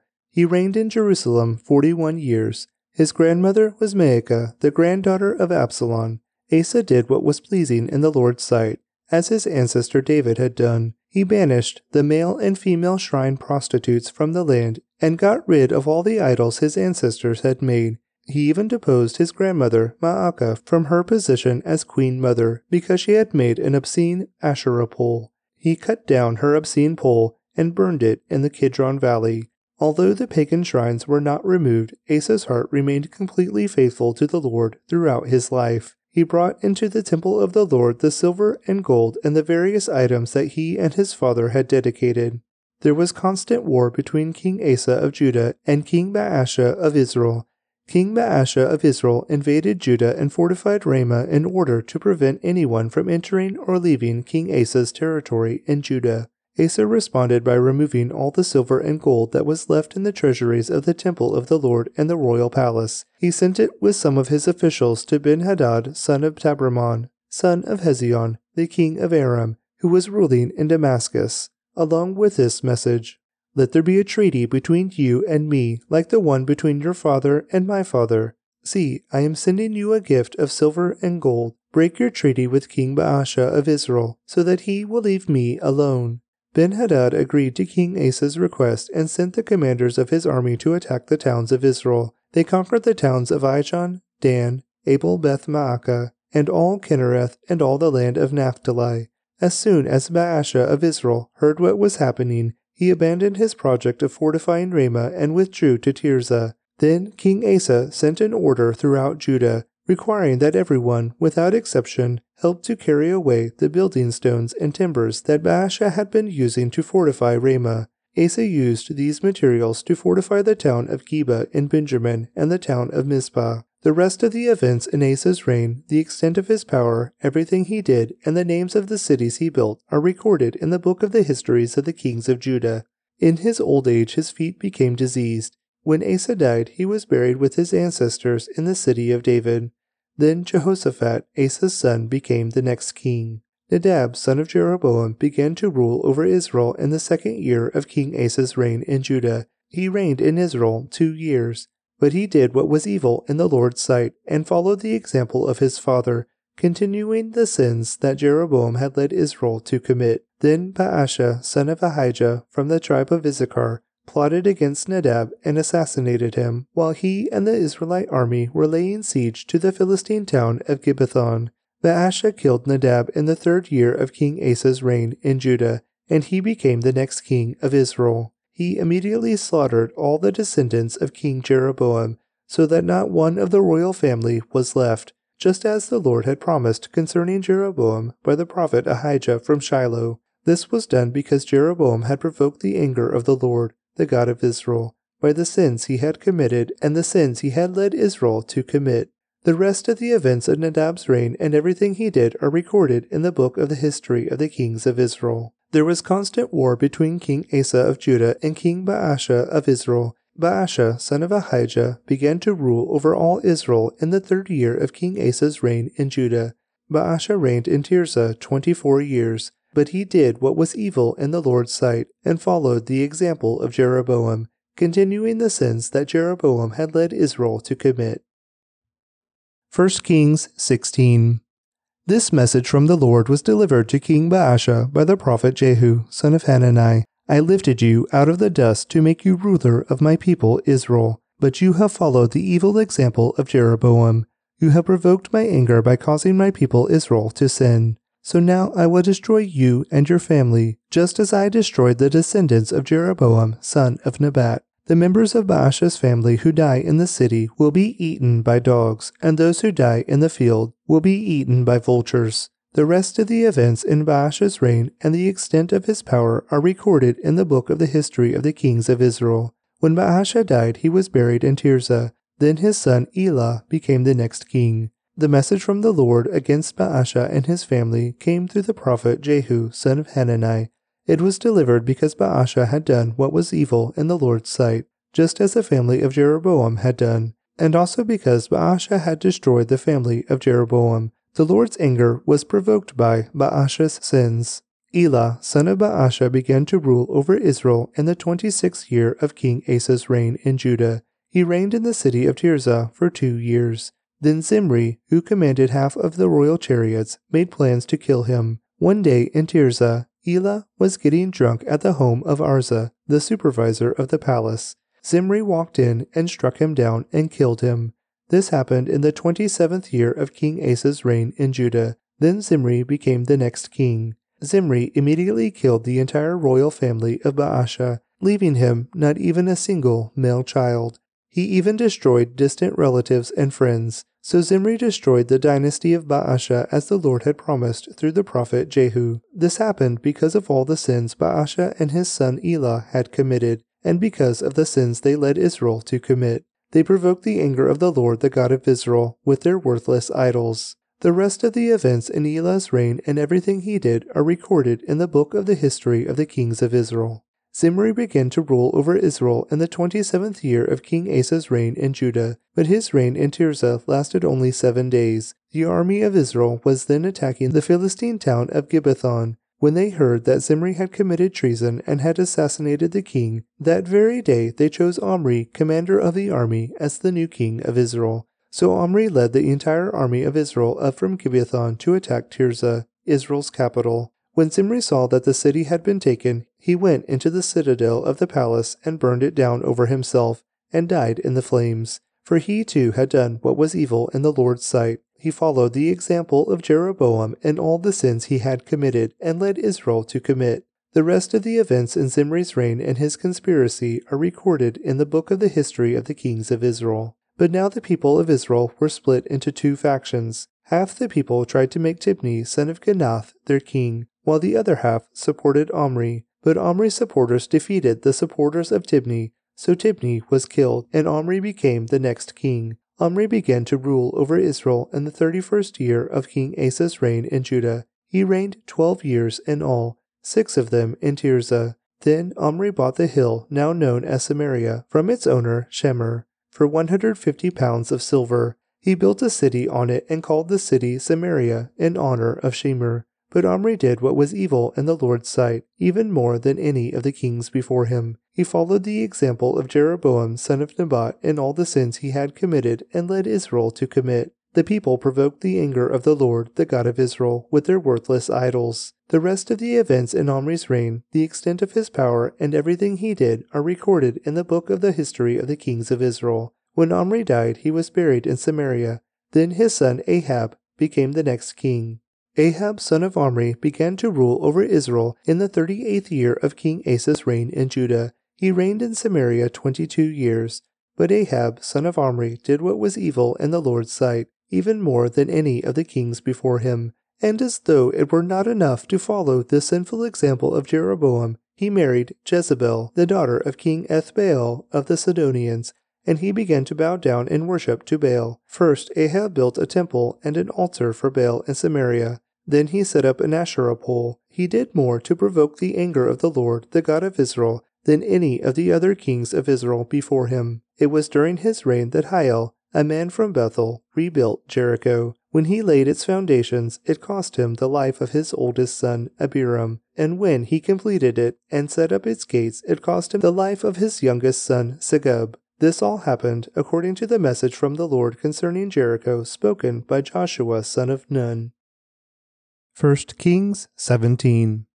Now Elijah, who was from Tishbe in Gilead, told King Ahab, As surely as the Lord, the God of Israel, lives, the God I serve, there will be no dew or rain during the next few years until I give the word. Then the Lord said to Elijah, Go to the east and hide by Kerith Brook, near where it enters the Jordan River. Drink from the brook and eat what the ravens bring you, for I have commanded them to bring you food. So Elijah did as the Lord told him and camped beside Kerith Brook, east of the Jordan. The ravens brought him bread and meat each morning and evening, and he drank from the brook. But after a while the brook dried up, for there was no rainfall anywhere in the land. Then the Lord said to Elijah, Go and live in the village of Zarephath near the city of Sidon. I have instructed a widow there to feed you. So he went to Zarephath.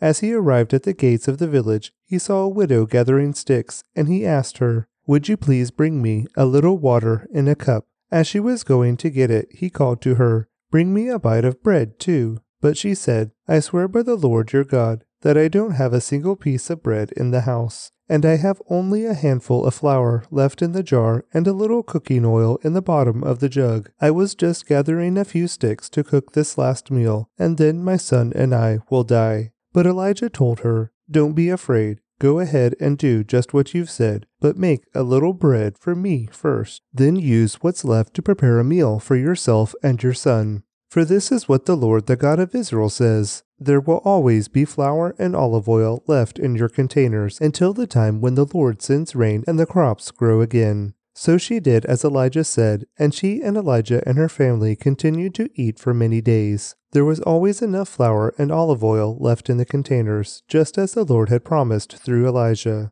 Some time later, the woman's son became sick. He grew worse and worse, and finally he died. Then she said to Elijah, O man of God, what have you done to me? Have you come here to point out my sins and kill my son? But Elijah replied, Give me your son. And he took the child's body from her arms, carried him up the stairs to the room where he was staying, and laid the body on his bed. Then Elijah cried out to the Lord, O Lord, my God, why have you brought tragedy to this widow who has opened her home to me? causing her son to die. And he stretched himself out over the child three times and cried out to the Lord, O Lord my God, please let this child's life return to him. The Lord heard Elijah's prayer, and the life of the child returned, and he revived. Then Elijah brought him down from the upper room and gave him to his mother. Look, he said, your son is alive. Then the woman told Elijah, Now I know for sure that you are a man of God, and that the Lord truly speaks through you.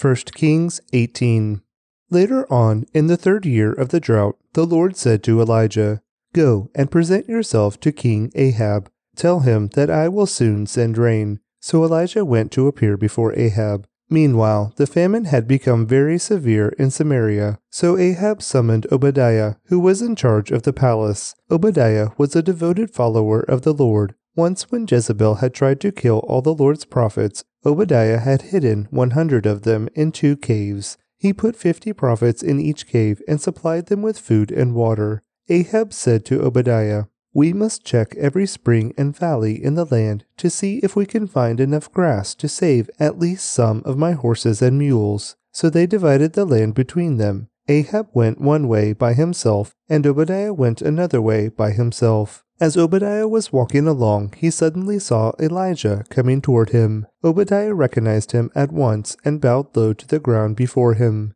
Is it really you, my lord Elijah? he asked. Yes, it is, Elijah replied. Now go and tell your master, Elijah is here. Oh, sir, Obadiah protested, what harm have I done to you that you are sending me to my death at the hands of Ahab? For I swear by the Lord your God that the king has searched every nation and kingdom on earth from end to end to find you, and each time he was told, Elijah isn't here. King Ahab forced the king of that nation to swear to the truth of his claim, and now you say, Go and tell your master, Elijah is here. But as soon as I leave you, the Spirit of the Lord will carry you away to who knows where. When Ahab comes and cannot find you, he will kill me. Yet I have been a true servant of the Lord all my life. Has no one told you, my Lord, about the time when Jezebel was trying to kill the Lord's prophets? I hid one hundred of them in two caves and supplied them with food and water. And now you say, Go and tell your master Elijah is here. Sir, if I do that, Ahab will certainly kill me. But Elijah said, I swear by the Lord Almighty, in whose presence I stand, that I will present myself to Ahab this very day. So Obadiah went to tell Ahab that Elijah had come, and Ahab went out to meet Elijah. When Ahab saw him, he exclaimed, So, is it really you, you troublemaker of Israel? I have made no trouble for Israel, Elijah replied.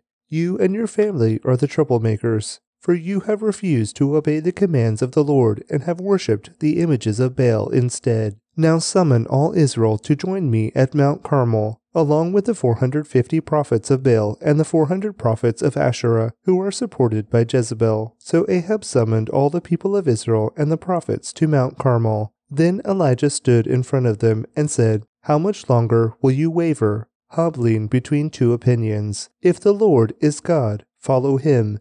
But if Baal is God, then follow him. But the people were completely silent. Then Elijah said to them, I am the only prophet of the Lord who is left, but Baal has 450 prophets.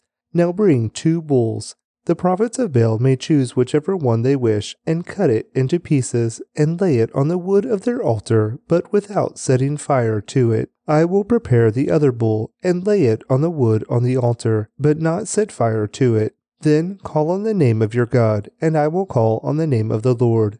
The God who answers by setting fire to the wood is the true God. And all the people agreed. Then Elijah said to the prophets of Baal, You go first, for there are many of you. Choose one of the bulls and prepare it, and call on the name of your God, but do not set fire to the wood.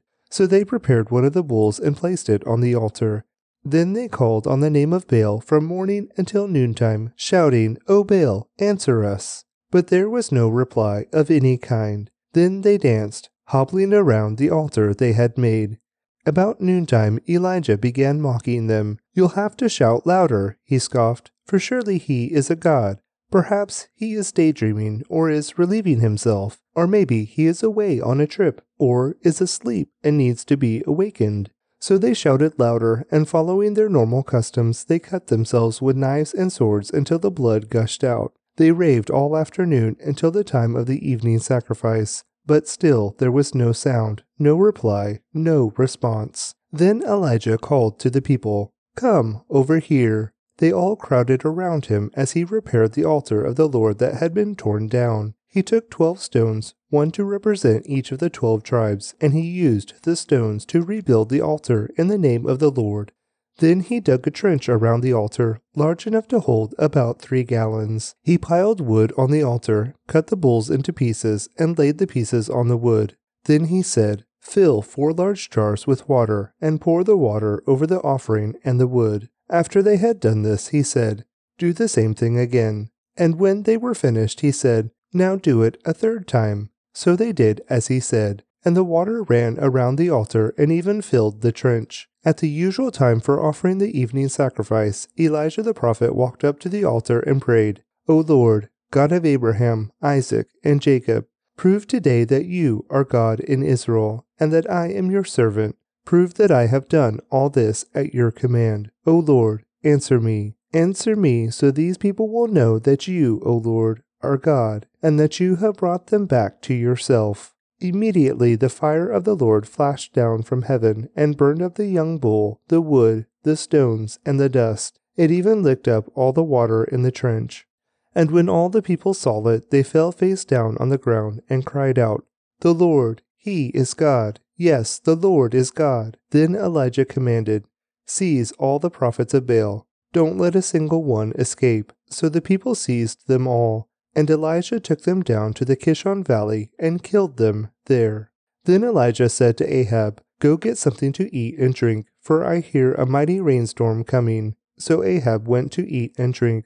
But Elijah climbed to the top of Mount Carmel and bowed low to the ground and prayed with his face between his knees. Then he said to his servant, Go and look out toward the sea. The servant went and looked, then returned to Elijah and said, I didn't see anything. Seven times Elijah told him to go and look. Finally, the seventh time, his servant told him, I saw a little cloud about the size of a man's hand rising from the sea. Then Elijah shouted, Hurry to Ahab and tell him, Climb into your chariot and go back home. If you don't hurry, the rain will stop you. And soon the sky was black with clouds. A heavy wind brought a terrific rainstorm, and Ahab left quickly for Jezreel. Then the Lord gave special strength to Elijah. He tucked his cloak into his belt and ran ahead of Ahab's chariot all the way to the entrance of Jezreel.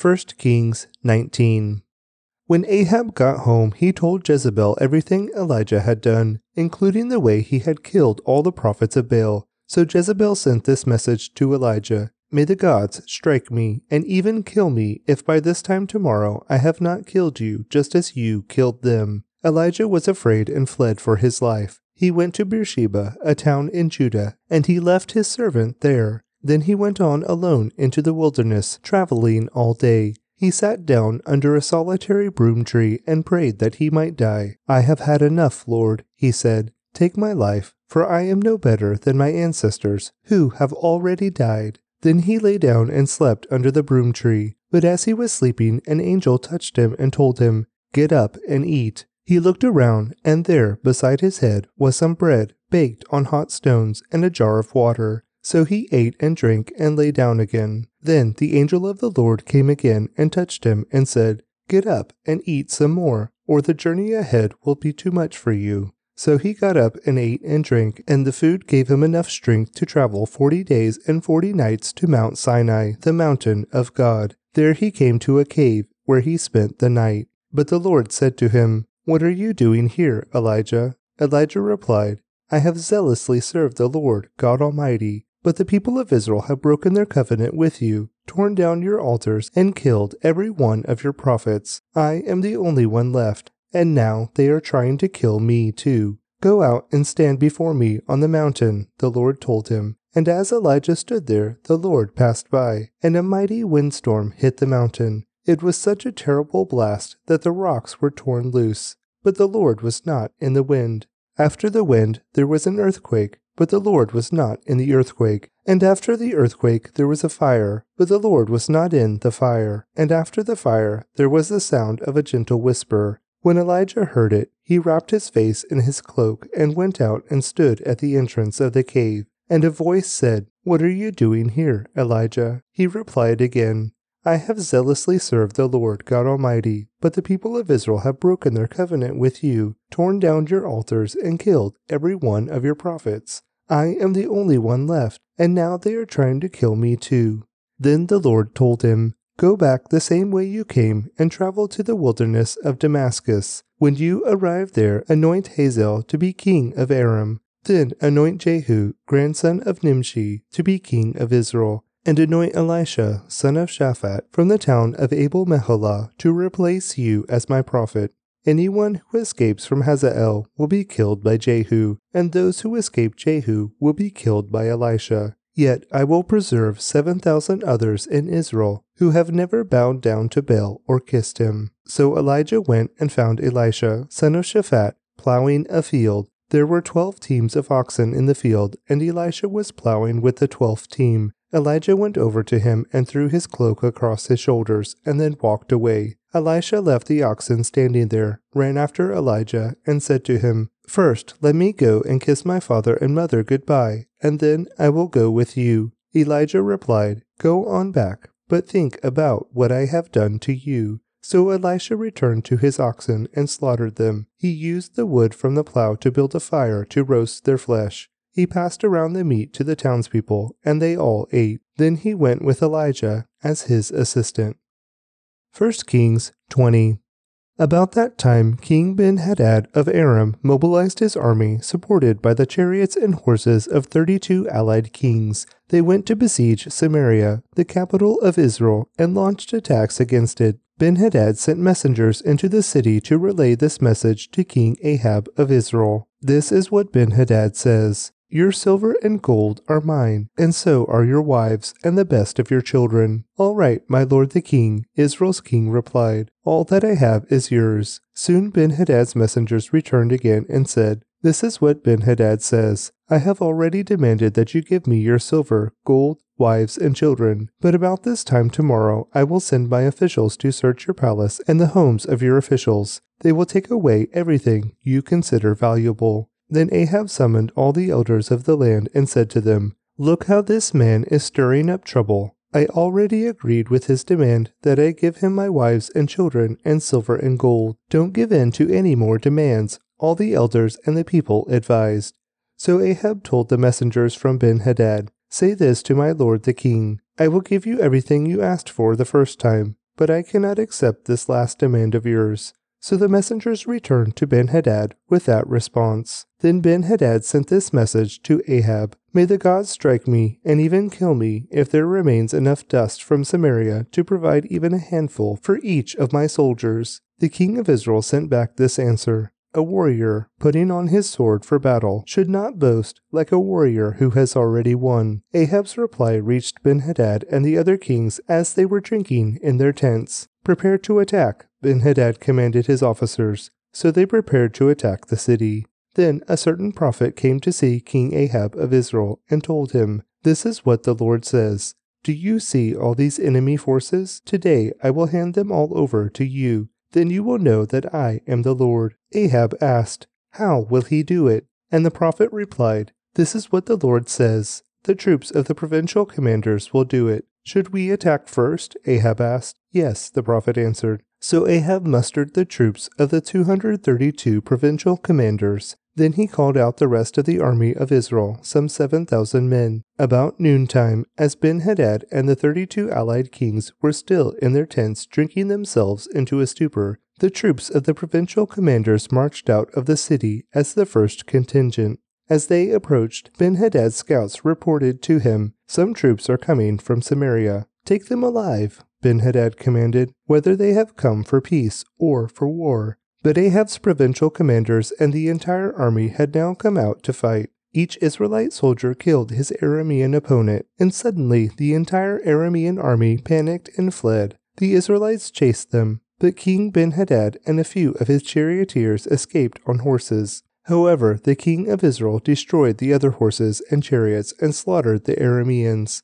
Afterward, the prophet said to King Ahab, Get ready for another attack. Begin making plans now, for the king of Aram will come back next spring. After their defeat, Benhadad's officer said to him, The Israelite gods are gods of the hills. That is why they won. But we can beat them easily on the plains.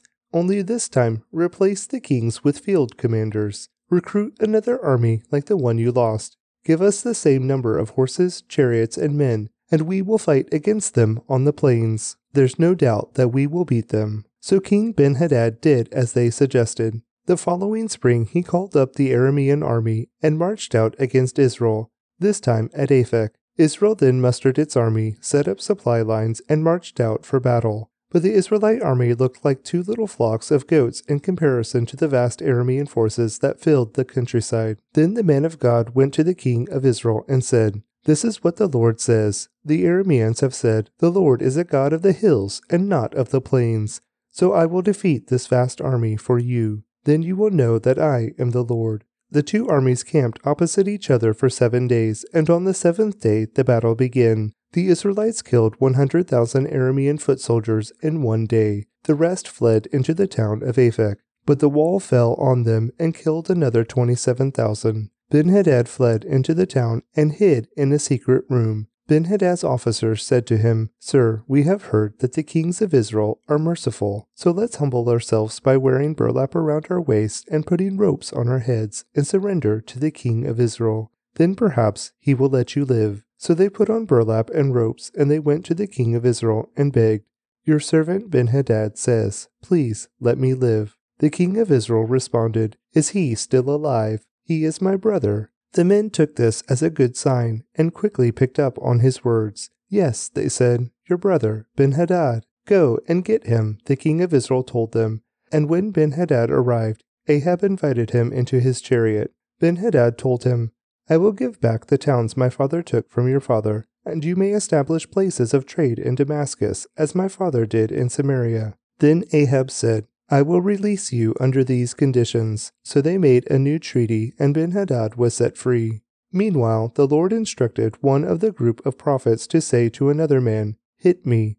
But the man refused to hit the prophet. Then the prophet told him, Because you have not obeyed the voice of the Lord, a lion will kill you as soon as you leave me. And when he had gone, a lion did attack and kill him. Then the prophet turned to another man and said, Hit me. So he struck the prophet and wounded him. The prophet placed a bandage over his eye to disguise himself and then waited beside the road for the king. As the king passed by, the prophet called out to him, Sir, I was struck in the thick of battle, and suddenly a man brought me a prisoner. He said, Guard this man. If for any reason he gets away, you will either die or pay a fine of seventy five pounds of silver. But while I was busy doing something else, the prisoner disappeared. Well, it's your own fault, the king replied. You have brought the judgment on yourself. Then the prophet quickly pulled the bandage from his eyes, and the king of Israel recognized him as one of the prophets. The prophet said to him, This is what the Lord says Because you have spared the man I said must be destroyed,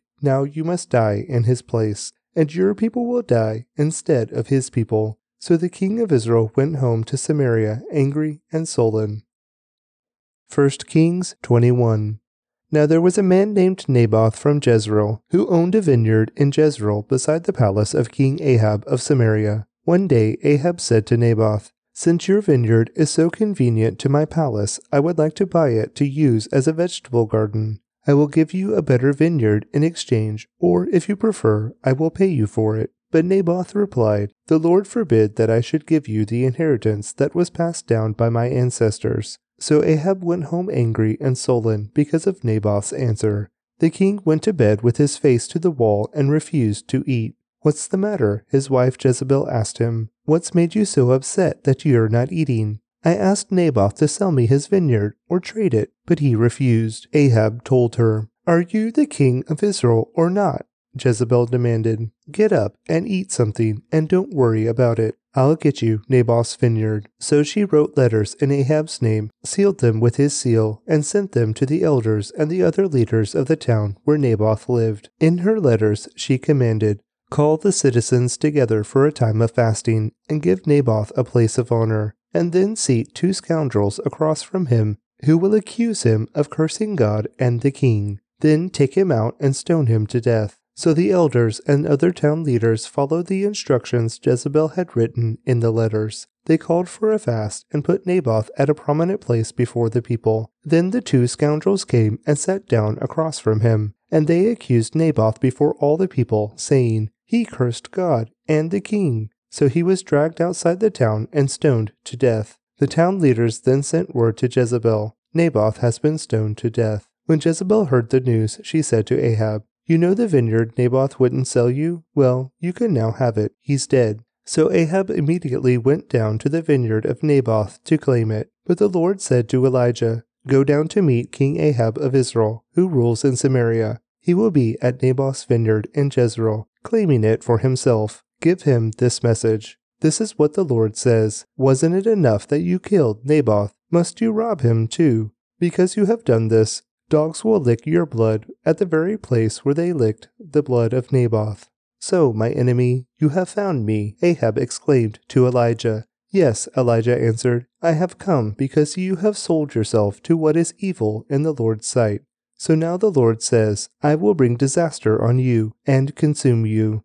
I will destroy every one of your male descendants, slave and free alike, anywhere in Israel. I am going to destroy your family, as I did the family of Jeroboam, son of Nebat, and the family of Baasha, son of Ahijah, for you have made me very angry, and have led Israel into sin. And regarding Jezebel, the Lord says, Dogs will eat Jezebel's body at the plot of land in Jezreel. The members of Ahab's family who die in the city will be eaten by dogs, and those who die in the field will be eaten by vultures. No one else so completely sold himself to what was evil in the Lord's sight as Ahab did under the influence of his wife Jezebel. His worst outrage was worshipping idols, just as the Amorites had done, the people whom the Lord had driven out from the land ahead of the Israelites. But when Ahab heard this message, he tore his clothing, dressed in burlap, and fasted. He even slept in burlap and went about in deep mourning. Then another message from the Lord came to Elijah.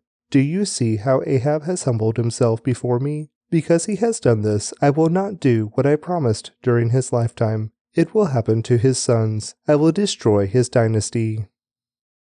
1 Kings 22 For three years there was no war between Aram and Israel. Then, during the third year, King Jehoshaphat of Judah went to visit King Ahab of Israel. During the visit, the king of Israel said to his officials, do you realize that the town of Ramoth Gilead belongs to us, and yet we've done nothing to recapture it from the king of Aram? Then he turned to Jehoshaphat and asked, Will you join me in battle to recover Ramoth Gilead? Jehoshaphat replied to the king of Israel, Why, of course, you and I are as one. My troops are your troops, and my horses are your horses.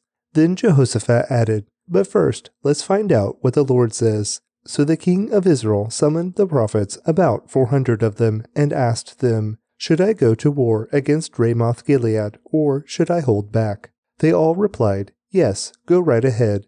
The Lord will give the king victory. But Jehoshaphat asked, Is there not also a prophet of the Lord here? We should ask him the same question. The king of Israel replied to Jehoshaphat, There is one more man who could consult the Lord for us, but I hate him. He never prophesies anything but trouble for me. His name is Micaiah, son of Imlah. Jehoshaphat replied, That's not the way a king should talk. Let's hear what he has to say. So the king of Israel called one of his officials and said, Quick, bring Micaiah, son of Imlah. King Ahab of Israel and King Jehoshaphat of Judah, dressed in their royal robes, were sitting on thrones at the threshing floor near the gates of Samaria. All of Ahab's prophets were prophesying there in front of them. One of them, Zedekiah, son of Kenaanah, made some iron horns and proclaimed, This is what the Lord says With these horns you will gore the Arameans to death. All the other prophets agreed. Yes, they said, Go up to Ramoth Gilead and be victorious, for the Lord will give the king victory. Meanwhile, the messenger who went to get Micaiah said to him, Look, all the prophets are promising victory for the king.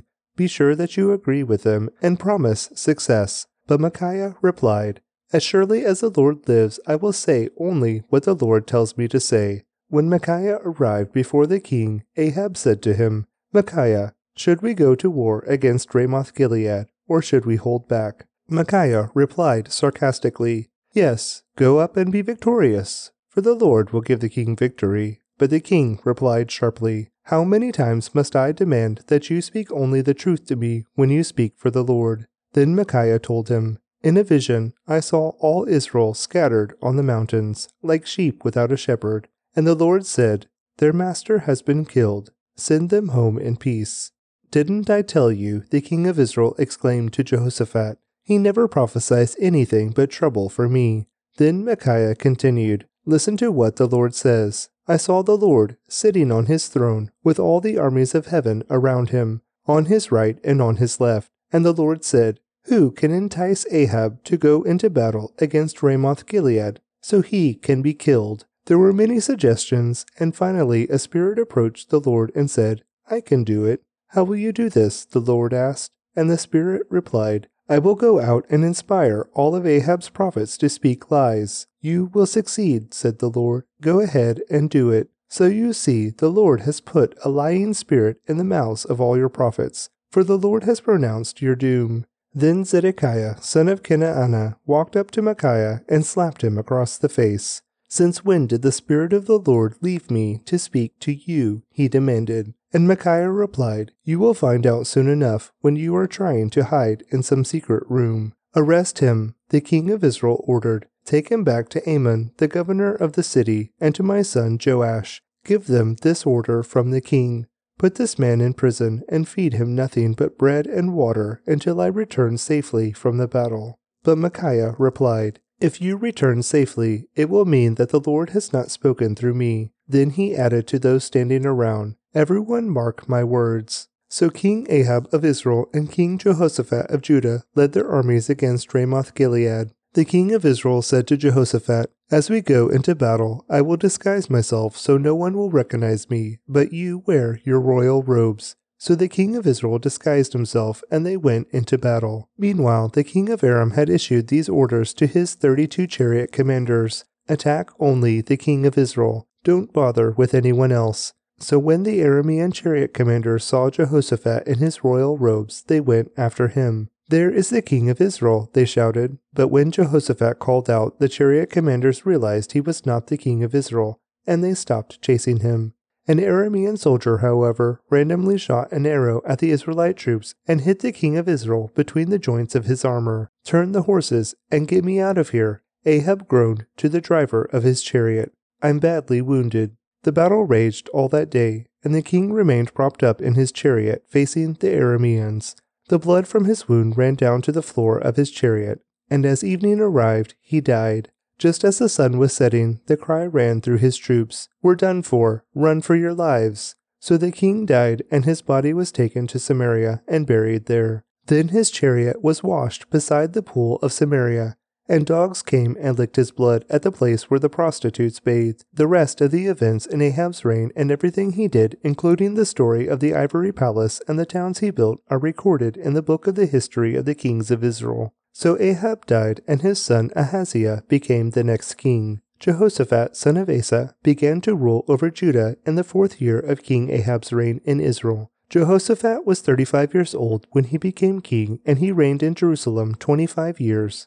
His mother was Azubah, the daughter of Shilhi. Jehoshaphat was a good king, following the example of his father Asa. He did what was pleasing in the Lord's sight. During his reign, however, he failed to remove all the pagan shrines, and the people still offered sacrifices and burned incense there. Jehoshaphat also made peace with the king of Israel. The rest of the events in Jehoshaphat's reign, the extent of his power, and the wars he waged are recorded in the book of the history of the kings of Judah. He banished from the land the rest of the male and female shrine prostitutes, who still continued their practices from the days of his father Asa. There was no king in Edom at that time, only a deputy. Jehoshaphat also built a fleet of trading ships to sail to Ophir for gold, but the ships never set sail, for they met with disaster in their home port of Ezion Geber. At one time, Ahaziah, son of Ahab, had proposed to Jehoshaphat, Let my men sail with your men in the ships. But Jehoshaphat refused the request. When Jehoshaphat died, he was buried with his ancestors in the city of David.